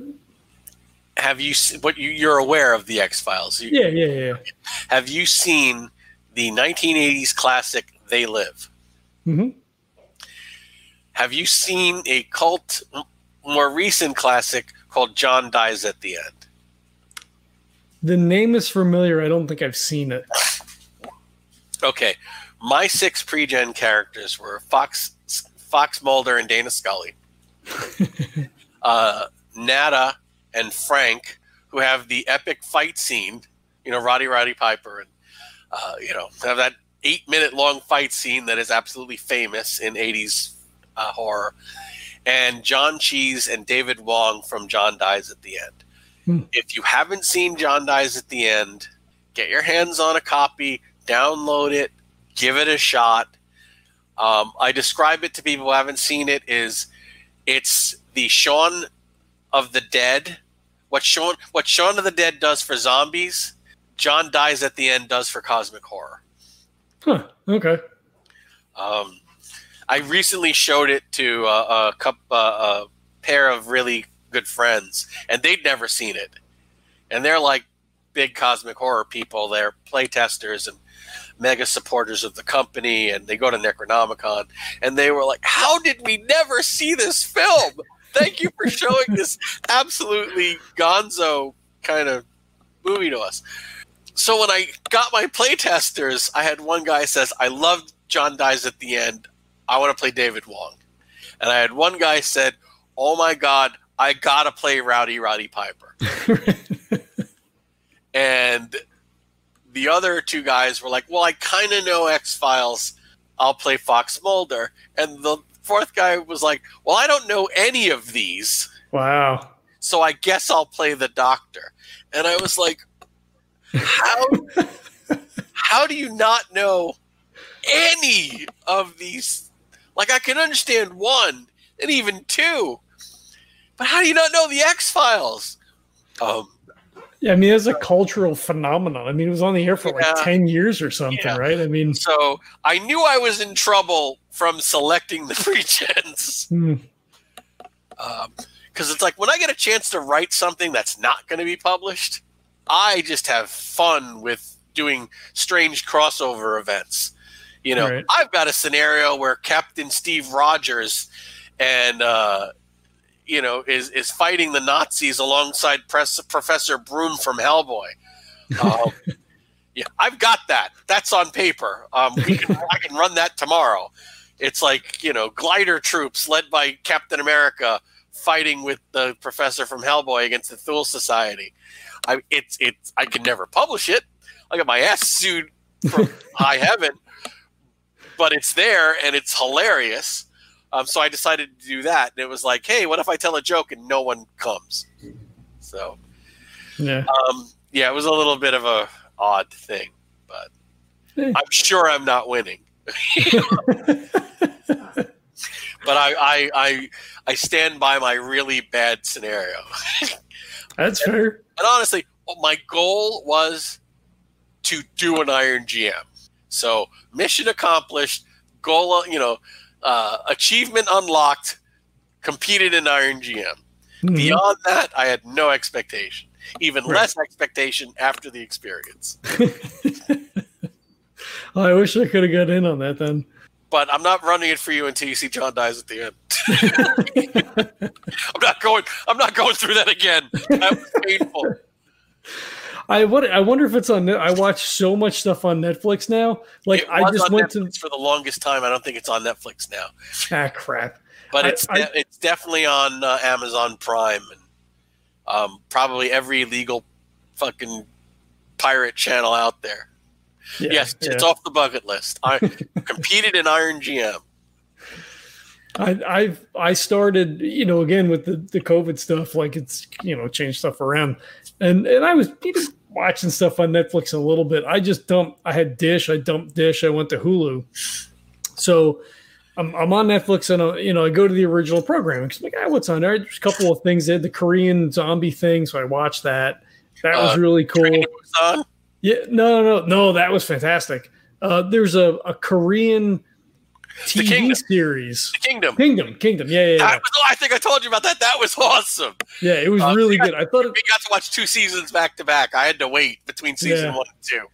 so. I, I kind of we like went, that one. went to the originals and started like working through. And I'm like, oh, that looks interesting. That looks interesting. That's so. I watched Dark. I watched uh, Giri/Haji. I watched um, uh, uh, Black Spot. I watched uh, fuck Ed Vedum, uh, Altered Carbon. Like just all, like show after show after show, and it's been amazing. And they're I- so like near future, but like they're, so they're good dramas, right? So like they're written well, and there's like all these crazy character interaction stuff, but it's so interesting on a meta level, right? So like watch Altered Carbon. I'm late to the party, but like Altered Carbon is um uh shit Eclipse Phase, like it, it's the Eclipse Phase game in TV format, and it's and it's good as it stands, but on another level, it's so interesting to like, well, what if we had stacks? And like, would there be people who are like, no, you have to like really live and not like it just opens up this whole other thing. So like I'm watching the show going, this is pretty cool, but like it's all percolating back here, like thinking about all these different oh, it's just it's, oh, it's been so good. I, I I watch a lot of anime, so um, if I catch an anime and it's got two seasons, that's like that could be forty eight episodes of something for me to watch. So I'll I'll watch an anime that's a few years old, hoping I like the first two episodes because then I know I've got another ten or twenty or thirty to watch. right. Uh, right. I decided to um, completely rewatch Samurai Jack in order yeah. from season one to season uh, f- uh, five, and I, I had I had all of the DVDs and the last season on Blu-ray, and I always said when I get really bored, well, thank you COVID nineteen. I've been really bored, and I watched all of them in like a week, and like cried like an idiot because I've been a fan of the show since it premiered. Um, I ordered BritBox to start watching the Sharpe series of of of movies that I'd heard so much about. To actually see Sean Bean not die, and um, I got to about season four, and I'm like, wow, these are really corny. But I've watched like 30 hours of it already, and I've got another 30 hours of this stuff to go. So I know I've got to go back and continue watching the Sharpe series because I've committed to watching the Sharpe series. But oh boy, did like it's the same story every movie. It's worse than Harry Potter. Everybody yeah. loves Harry Potter. Everybody hates Harry Potter. Everybody loves Harry Potter. The end. Rinse and repeat. like I, I and and I'm sorry for all the Harry Potter fans. They're not well written. Um, it's it's the same recycled plot, movie after movie after movie. Yeah, I, I never read them. I, I right. missed missed that boat. I just watch the movies. My my kids have them on a lot, but uh, no, I like anime. Uh, the the storytelling, the scripts of it are pretty cool. I mean, some of it's really dopey and you know misogynistic and and just ridiculous. I've been gearing towards what they call the slice of life animes, which are basically animated soap operas. um, so I'm like heavily invested in a few animated soap operas, uh, which is. Are fine. you watching the swimming one? I forget what the hell it's called. I don't watch. Well, I can't say I don't watch the sports one. I watch actually a lot. I there's one there. I can't remember any of the names of these. There's one about. Uh, a sport where they recite poetry. So it's like a memory game of, of hitting cards away hmm. when they read a poem, and you've got to, you know. Uh, I watched one about a kid who was a chess guy, a competitive chess player, and it's all soap opera. It's all like, you know, his parents died and he's living with this other family who are chess masters and he overshadows the kids so everybody hates him and Oh, it's just ridiculous. But they're they're, they're soap operas. Um, yeah. And again, it, they're not badly written soap operas, but they're animated soap operas for adults. So I've been watching a lot of those. Um, yeah, we we started watching um, Attack on Titan over again.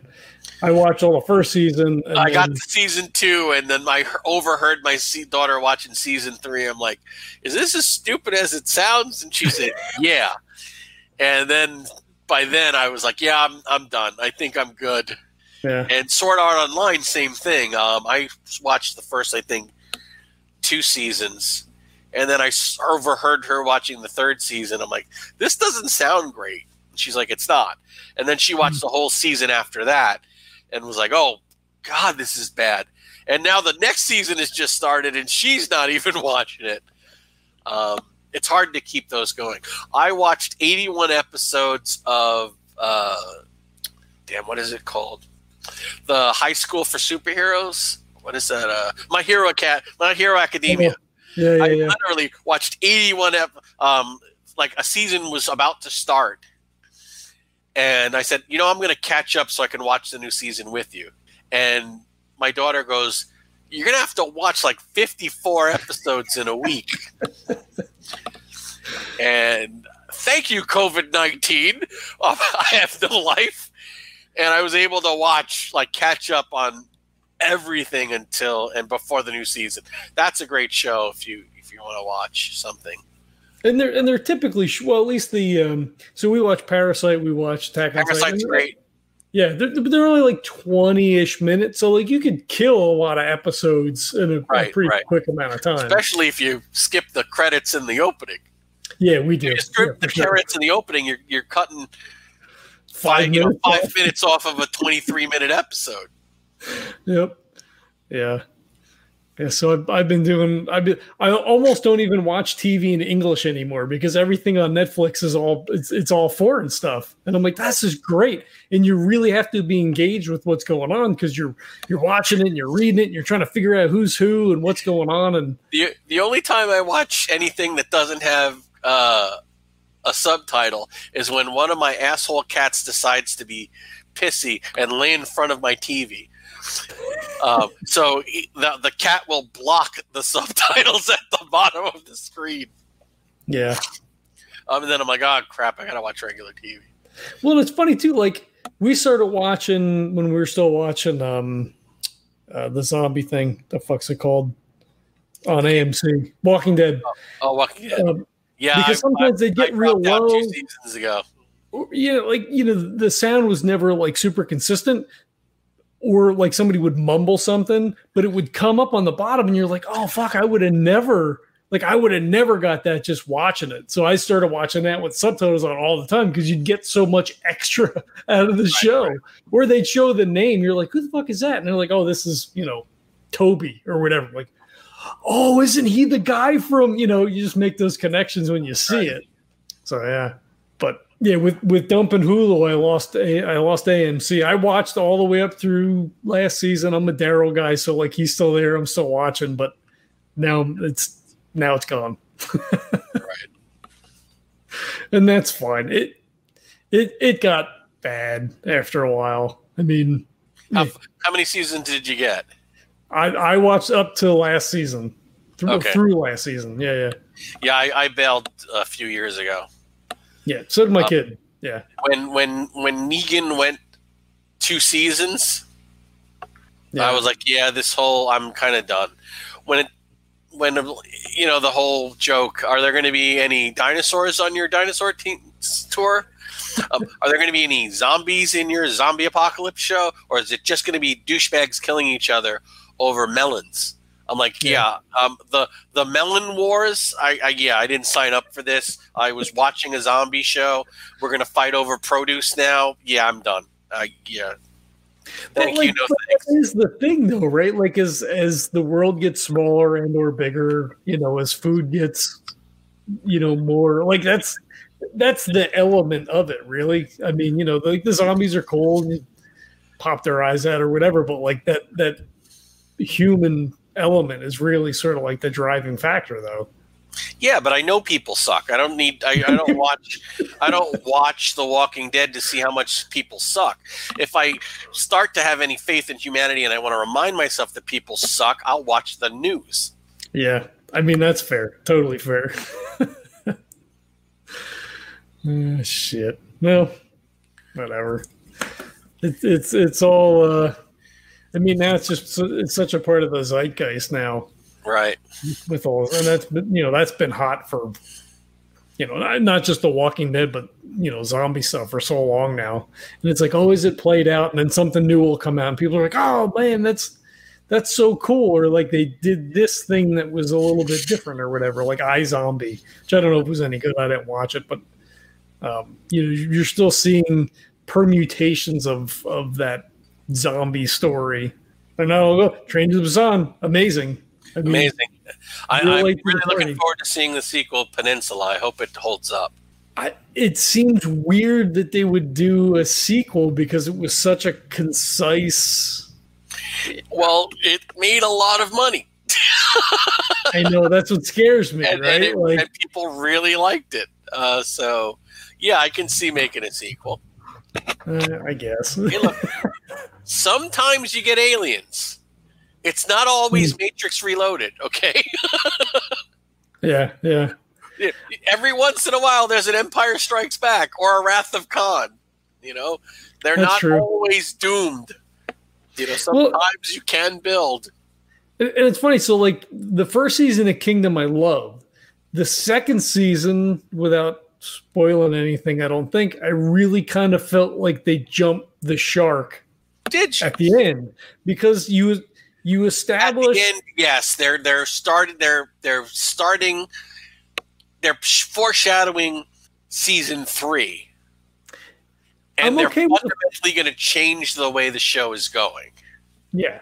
Like Um, they now they have a super villain, and Well, I'm but like, that's the thing, right? Like we establish the rules of the world, and then we immediately change the rules three episodes later. And I'm like, ah, you know, sometimes it works, sometimes it doesn't. I can see why authors would want to expand on their mythology, but usually what they end up doing is just pissing in the lemonade that they've mastered, you know? yeah, What are you going to do? yeah. I I mean, I'll check it out. I mean, I'm, I'm not going to not watch it, but Right, right. I'll, I'll be quick to pull watch the trigger. Yeah, yeah. You'll give it three episodes. If if If, if it's a real stinker, too, you know. Yeah, I guess we'll have to see. Well, and you know, so so with you know cons being canceled and all that kind of stuff, you said sales are good and things are kind of like going fairly well, so that's that's good. Um, Yeah. But looking ahead to next year, next year would have been a Necronomicon year. It's uh, God willing, it will still be a Necronomicon year. I don't know. Like I'm, Don't I'd- say that. Do not say. Don't even think it. There will be a 2021 Necronomicon, and it will be the best one ever. I believe in you. yeah, it, it's had me kind of worried. I'm, I'm already talking to those folks. Are you? Yeah. Yeah, they're already planning. I mean, you have to. I mean, you, you Right, have to be playing that. It's a huge con. It's you know, it's Cosmic Horror Palooza. Yeah, yeah. You know, and it's, our, it's it's, our Woodstock. It's it's the fire water thing too. So you have a lot of people coming from outside of town. So planning for for this year coming up is even more important. Right, right.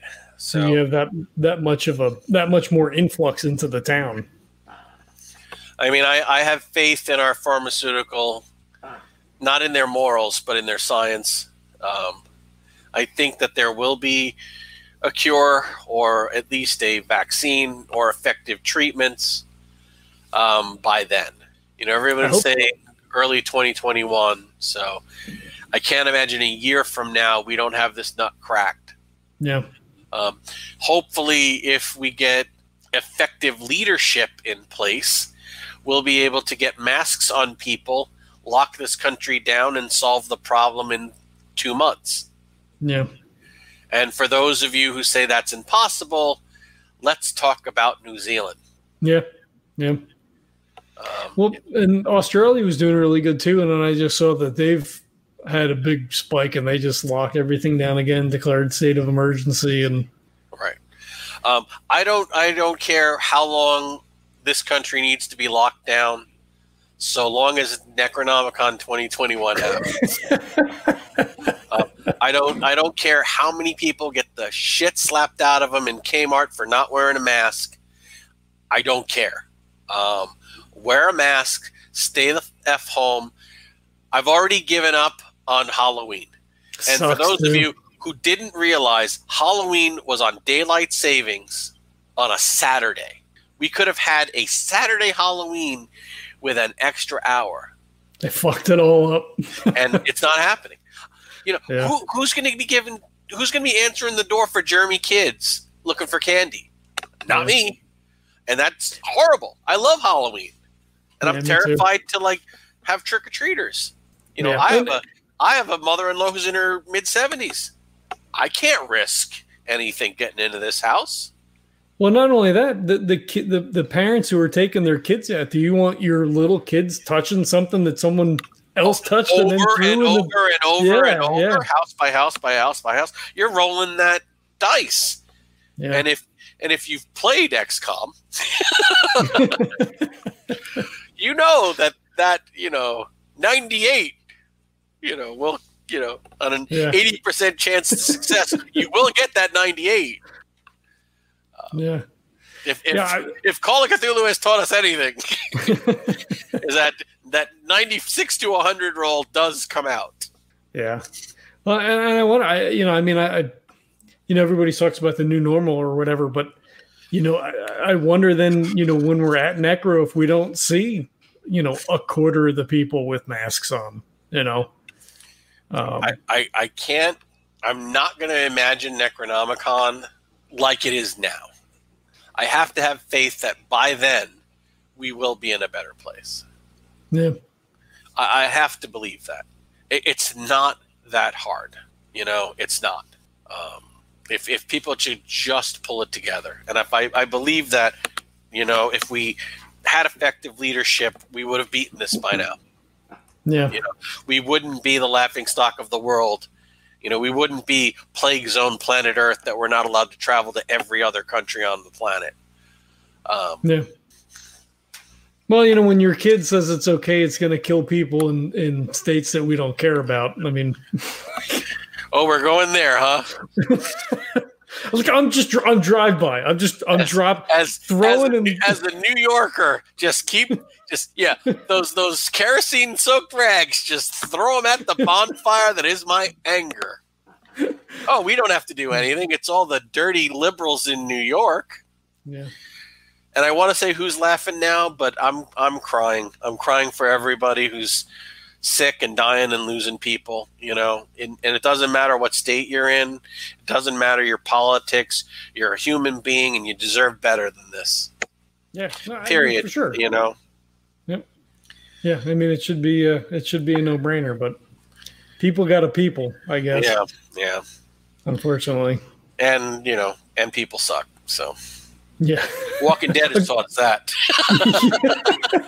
if nothing else. if nothing else. If nothing else. All right. Well, I- so are you- are you uh, are you getting a chance to play anything? I know we, we mentioned I- briefly I- off yes. Um, I I traditionally try to get into an online game about once a year, and I, I, I find it it's about as successful as as grabbing a hot pot. Um, I just drop it, and I'm smart enough not to try and grab a hot pot for another year, um, for whatever reason. You know, if it be it technology, because I'm about as technical as a brick through a window. Be it time zone differences that I've got to be up at the crack of dawn or up late at night. Um, be it scheduling that we play once and it's great, and then it takes you know nine weeks to get the second session. Um, for whatever reason, it never seems to work out. So I wanted to get into a game that was completely unrelated to what I do for work. So nothing horror related, certainly nothing Call of Cthulhu related, nothing where I would be known as as Oscar Rios from Golden Goblin Press.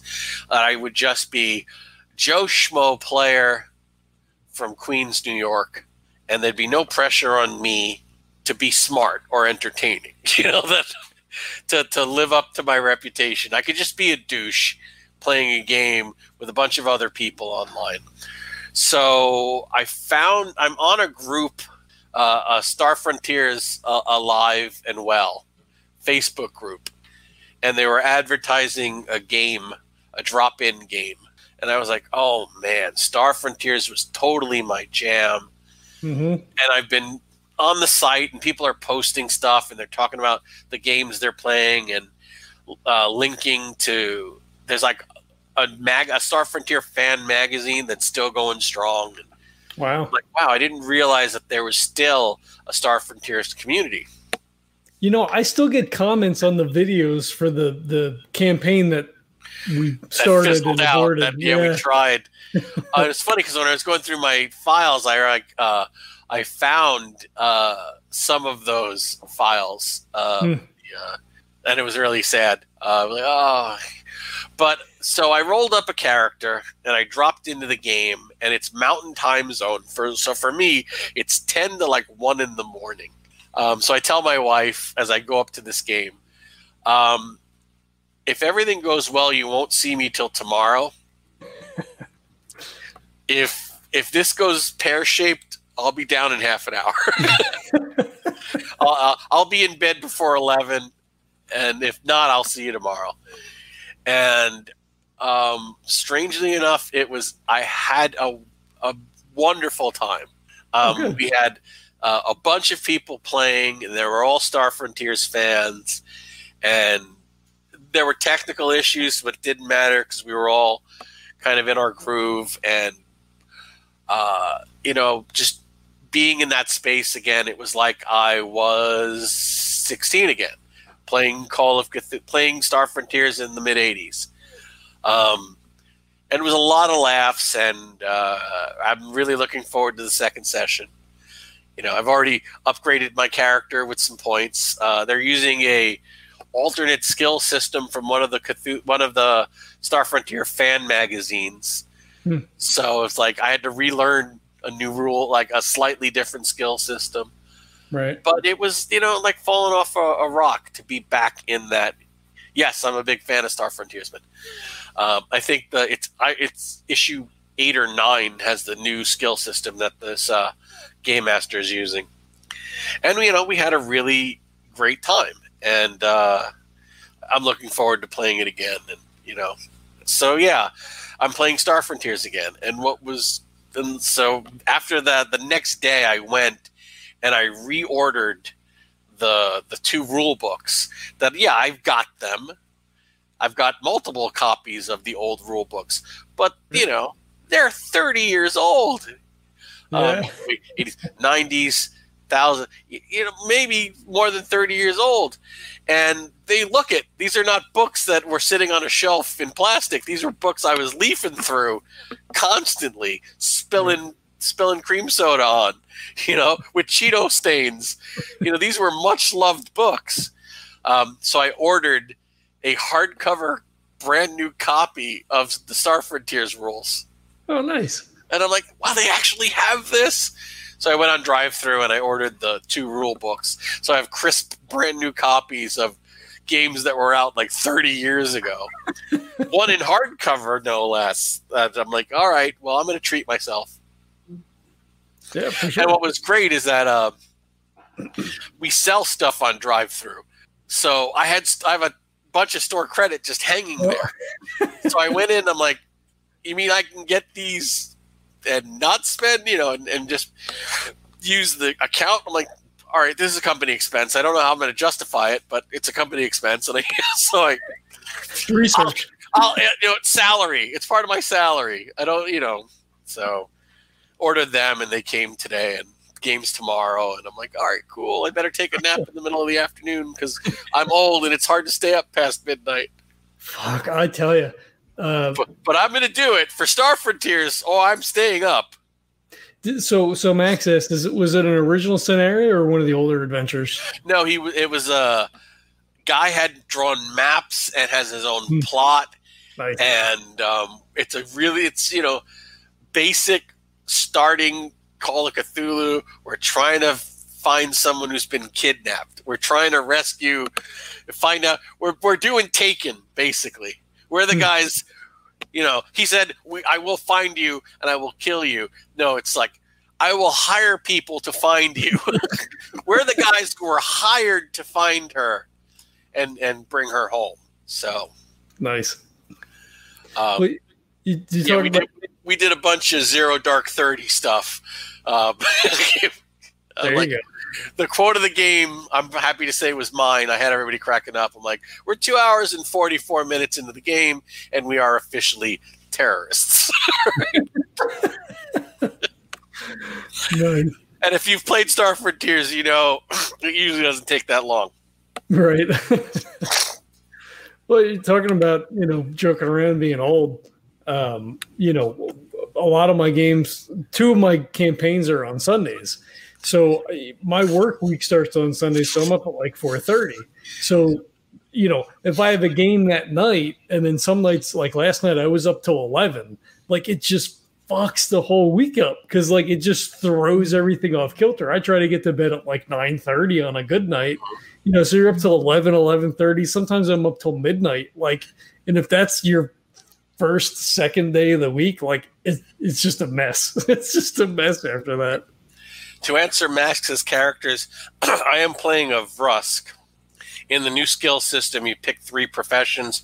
My primary profession is agent, with a backup in science, where I took medicine, and a backup in military, which I took PGS, which is projectile gyrojet uh, sprayer weapons.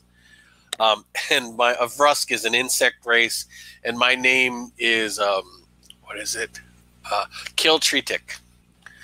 Nice. So, yeah, I'm, I'm having a good time. And since I picked agent and everybody else was, a lot of other players kind of prick, you know, picked military types. So I'm the guy on the roof directing the attack. So I got through the whole first sec- section without being shot at once. um, I never fired my weapon. I was never fired at. Um, I'm I'm the guy with the binoculars, uh, kind of like deploying the team um, and they put more points in the weapons than me, so it worked out. Uh, so I got to be like the uh, the intelligence guy um, for the SEAL team, I guess yeah. you would say. Everybody I'm, I'm totally okay with that. I mean, not everybody wants to. Not everybody, you know, you don't need that many Navy SEALs. You do need some intelligence guys. Uh, Right. You know, shaking down, you know, shaking down information. hmm Yeah, you got to know who you're going to shoot. right. I think the first thing I did is, can I roll to see if we can trust the cops in this town? And I rolled, and it turned out no, no, we could not trust the cops. Like, okay, God, um, before we even landed in this town, I'm like, all right, guys, we can. Like, because one of the reasons the we were hired was the police weren't having much success finding her, and I'm like, I wonder why that is. And I just went on my computer, rolled my intelligence detective, and I'm like, yeah, guys, we're we're do not expect any help from the police. do not share information. It will be leaked somehow. We are on our own.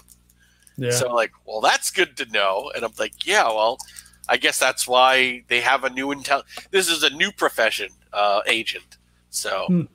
um, so yeah, I it was ridiculous how quickly I slipped back into the groove. You know yeah. and I could just be a player. You know, this isn't cosmic horror. This isn't my jam. I'm just, I'm just one more guy in the supermarket. It was great. That's cool. Well, hopefully you get the you know a nice little campaign out of this then. I, I'm. We'll see. I don't want to hope for too much. I'm going to go into every session with you know limited expectations and allow myself to be happy. I think expectations are how you set yourself up for disappointment. Yeah, for sure, for sure. But I'm I'm loving the I love the first session. Really looking forward to tomorrow. It's a great way to shut off that whole part of my brain. Right, right, because it's a whole different thing. Right, right.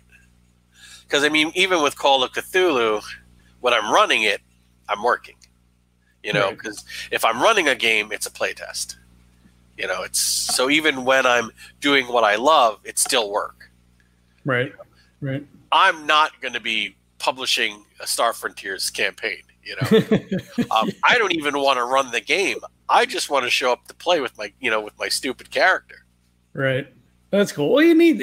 I mean, it, it's it's a good, you know, flush because you're always involved in the minutia, the playtesting, or running. You know, World controlling building, things. designing. Yeah, yeah. It, it, it's nice to be able to have that, and like I guess that's the problem of the, you know, the forever GM and, and Always and a bridesmaid, never a bride.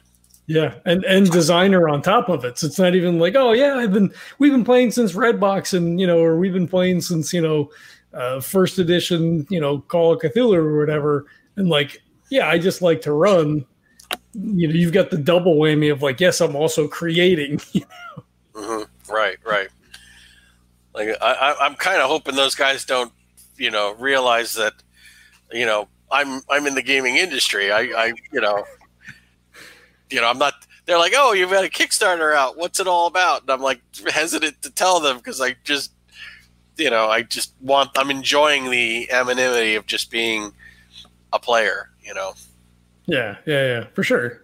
And then I'm sorry. I really, if that sounds like a douche thing to say, I'm really sorry because I, I, I don't want to sound like oh I'm you know the Hollywood starlet what wearing her glasses. It's just it's hard to be on all the time. Right, right. Well, it's nice to be able to get that break and just be able to sit back and then enjoy that as a player and like Right. go through that experience because you don't get to do that, but a couple of times a year, maybe. Right. Right. Oh, I no even Call of Cthulhu. I almost never get to play. Yeah. Did we get you in a scenario or no? I know you've run a bunch of stuff for us. I'm I'm trying to remember if you. I, I know I've played once, but that was not with you guys. Hmm. Um, no, I don't think I don't think I've ever got. And again, I never have time. Yeah, um, yeah. The fact that this is ten to two in the morning for me on a Wednesday, Oof. I'm like, you know, there's nothing going on. Then I'm not having a meeting. um, I'm just going to be up. I'm going to be giving up sleep to play. So I'm sure I, if I want to do that, I can fit it into my schedule. You know, Right, right. I would not usually be up writing or editing. Uh, I'd usually be asleep. And uh, if it was a Saturday, no way, because that's, you know, I have a family. Right, right. Well, my, my buddy Kevin, he plays in uh, our Rogue Trader game, and he plays on um, the Monster Hunt podcast, which is the other podcast that I'm on. Um, and he's in the UK, so like when we start at nine o'clock or nine thirty, it's like two thirty yeah. or three o'clock in the morning. So like he's up in the middle of the night, and he's like, "Yeah, it's cool. Like everybody's sleeping, so like I want to do it, and like it's not hurting anybody because they're sleeping." Right, right. So that's like that's commitment. well, also it's it's it's guilt free time. Hmm. You know, if you've got a family, if you've got a job, if you've got responsibilities, you know, to have some time that you don't have to be guilty, that you're not taking away from anything else. Right. It's not bad. It's it's it, it, it I can see how it's worth it, you know?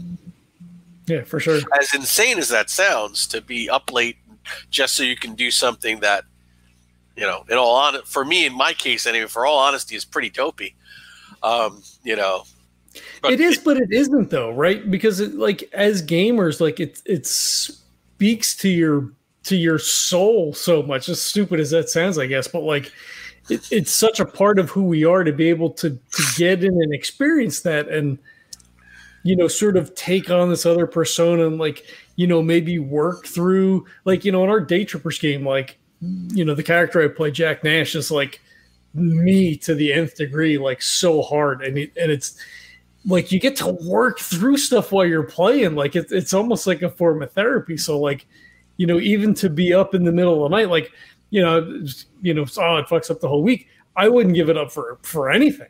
Right. I mean, it's, it's just amazing to be able to get that. And like even today after our game session, we were texting each other in character because I'm like, hey, I have a question for you, and he's like texting me back in character. So I'm texting him back in character, and like, it's you know, it's it's yeah, it's so oh, good. You're, you're preaching to the choir. I know exactly what you mean. Yeah. I know, I'm, I'm, i feel exactly the same way. Absolutely. I mean, well, this will be the first time I'm playing the same character twice. um, in in in quite a while. Yeah, a couple of years, I think. And even the last time I played a character over multiple sessions was Call of Cthulhu. So, mm-hmm. no easy task that. no. um, so yeah, it's it's it's. I'm having a good time. Cool, very cool. I'm I'm, I'm glad you get to play because it's uh, yeah. Yeah, I, I, I really should have not. I should have worked harder to find a game. You know, I, I you forget how important it is to enjoy what you do, and mm-hmm. especially when you're doing it as work. You know, right? Um, it's easy to get lost in the spiral of working, and you know, doing something that's completely non-work related, uh, especially something I loved so dearly for so many, for such a long period of my life. You know, it, it's it's a it's a nice little escape. I, yeah. I am enjoying my my Wednesday nights. Cool. Yeah, and it, leading into Thursday morning.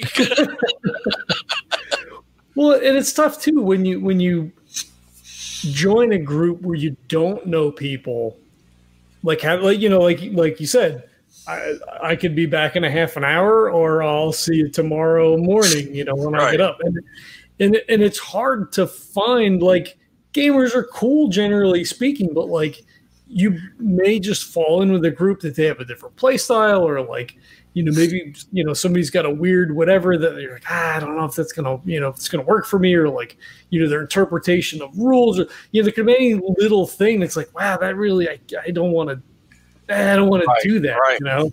And, and oh, it's hard because oh, when you play with when you play with people that you know, there's there's such a high degree of, of trust and, and comfortability. I don't think that's really a word, but um, that, that you can really familiarity yeah, that you can express yourself in a way that is maybe not as easy. Like even but also, there's no surprises. Too.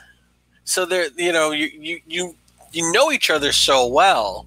You know, there it, it, it it's it's when it works, it's fun to play with people that you don't know so well. You know, because you you don't know what these people are going to do.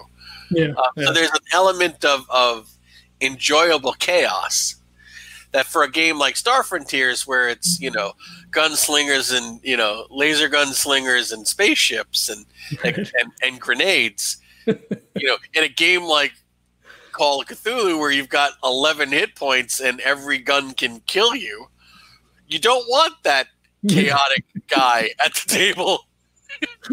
That'd be Murph. but so like it depends on the game. Um, if I was going into a Call of Cthulhu tournament, yes, I would want to handpick my my players. But if I was going into a Star Frontiers tournament, I would just if if if you played back in the day and you love it, sure, and Yeah. it'll all work out somehow, you know. Right, right. and so it it depends on the game. And again, it's since it's it's a pulpy game with a survivable combat system. Um, it, it's more it's way less stressful. You can just Right. wing it.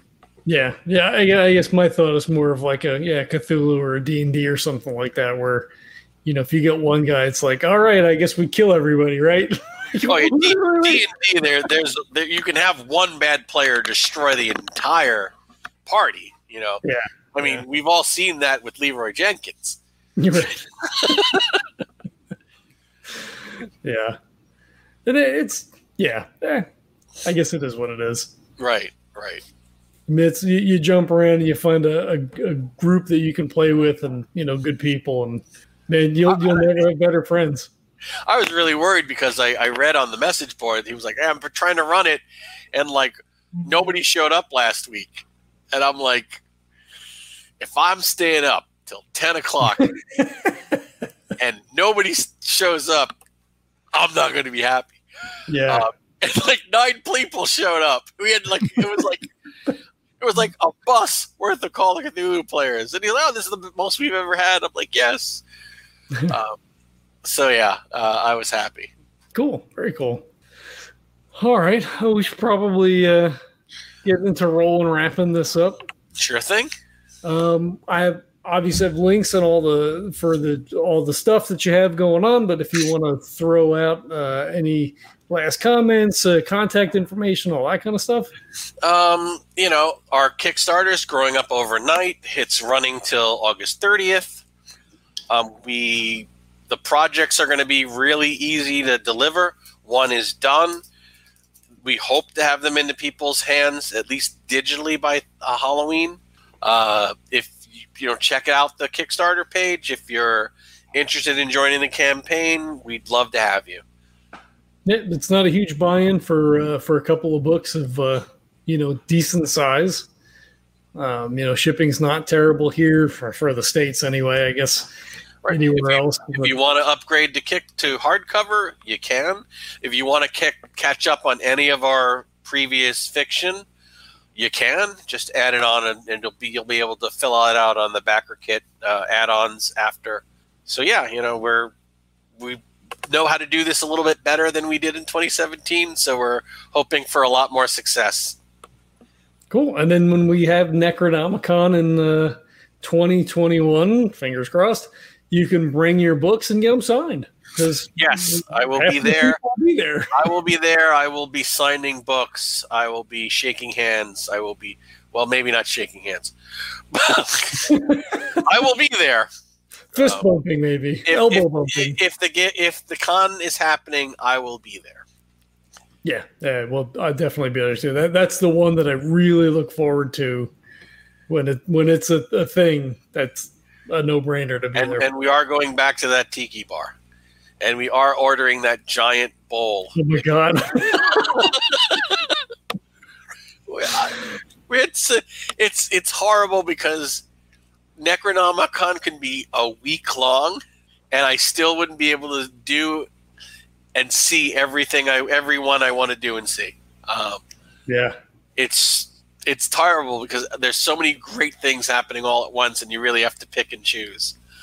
And sitting in a tiki bar with a bunch of great guys, laughing our ass off, getting bombed, I would, and then karaoke. Forget about it. Read the cat Uh, fiction. The cat fiction book is great. Dude, you know, you can add that on. Uh, Tails of Terror with an I. yeah, yeah. I, I, don't do so. I do the pirate shanty because you're singing in a group. The the um, oh, karaoke is not my thing. oh, the the karaoke party, the Cthulhu karaoke party has become epic. I mean, I have to come and learn. There are videos of it all over the internet. I mean, everybody filmed yeah. it to embarrass each other and ourselves. And, um, I I wouldn't miss that for the world. That's one of my favorite things about the con. Yeah, yeah. As stupid as that is, but well, because it's it's just you know you get out and you have a good time and you just dick around and blow off some steam with people you never get to see from all over the not only country the world.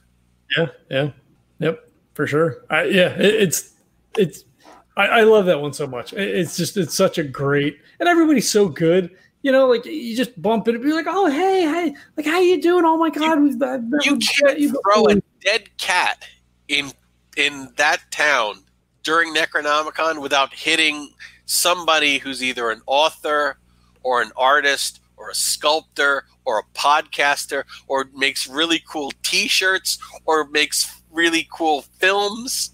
Yeah. I mean, literally, we're we're like you, it literally you, you walk past a restaurant you look in you see nine industry guys and they're like hey come in get a drink order a sandwich. And you're like okay sure. And they you know, like my company had a, a christmas a early christmas party because we never get together.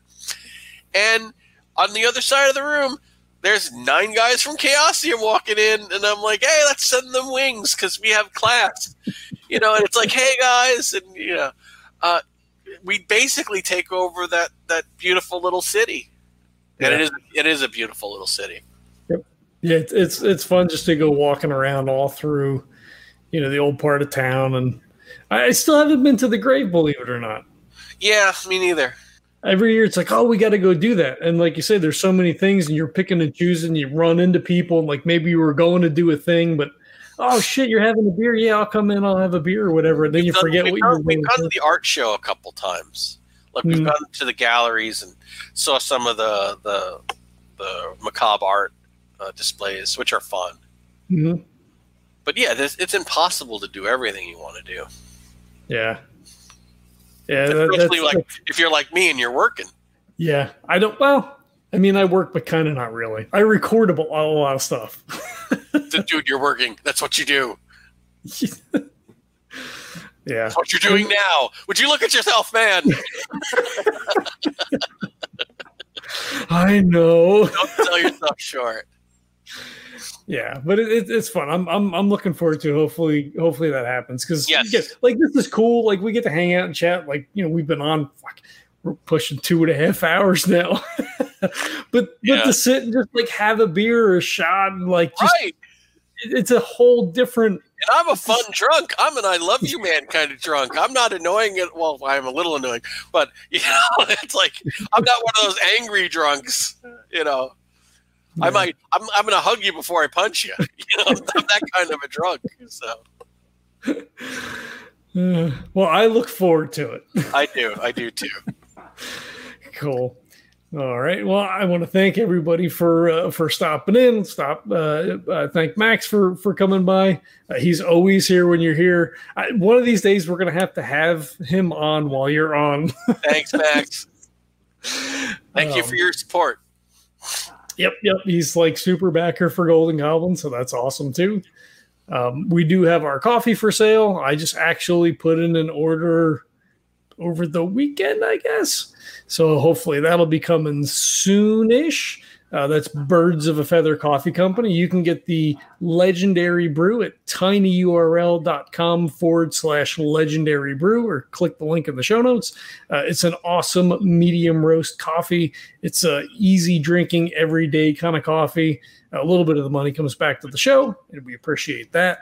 Uh, the other, not flavors, but the other blends are also fantastic. Uh, I can't speak to the decaf because I don't. I, I can. I'm on decaf now.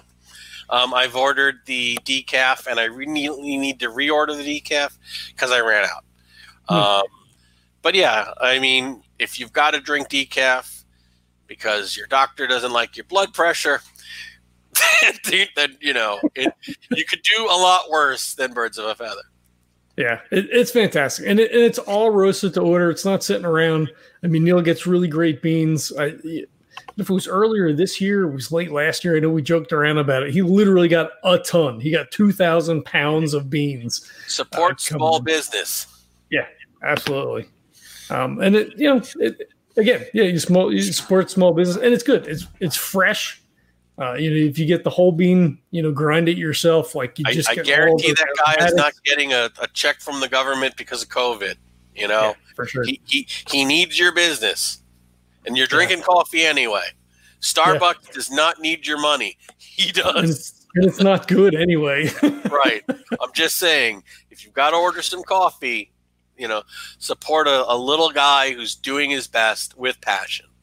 Yep. If you use the code Legends10, you're going to get 10% off your order on any of the, the coffee blends that uh, Bird sells. And shipping is always free. So it's it, almost like you're giving it away. super well packaged, too. Yep. I mean, it comes in like a foil with a, a Ziploc thing that you can reseal everything. Yeah, he got really nice bags. Yeah, I was very impressed. I'm very impressed all the time, but yeah. Yeah, yeah, yeah. I always order two at a time because you could fit two in the mailer, and it's just it's cheaper for him, right? Because you, you just slam right, two right. in there at the same price, um, and you're going to drink it anyway. So like, it's and it's, it's, it's in a you know vacuum zip thing. It's not going to go bad. Yeah, yeah, yeah, for sure. And I, I drink enough; it doesn't last that long. But uh, yeah, we also have our Patreon up. So if you feel like uh, throwing a couple of shekels at the show, that's fantastic. Uh, don't feel obligated. Nothing's, you know, behind a paywall. Everything's, you know, coming out. There's no, uh, uh, you know, hiding anything. We do do a, a post show that's uh, more of a Patreon exclusive. I started releasing all the outtakes on there as well. We used to throw them after the end show bumper. So like some of that stuff is now kind of more exclusively there, but you're to get the games, you're to get the interviews, you're to get all the stuff anyway. If you feel so inclined, that's fantastic. Uh, if you don't want to do that, ratings, reviews on iTunes or whatever your podcatcher of choices is immensely helpful, maybe even more helpful just to get more people listening to the show and getting some eyes on it. So uh, that's an easy one. You can do that one for free, and we appreciate it. So thanks everybody for checking it out, and we'll catch you next time. Later. This podcast is a proud member of the Legends of Tabletop Broadcast Network. For more gaming related content, please visit www.legendsoftabletop.com.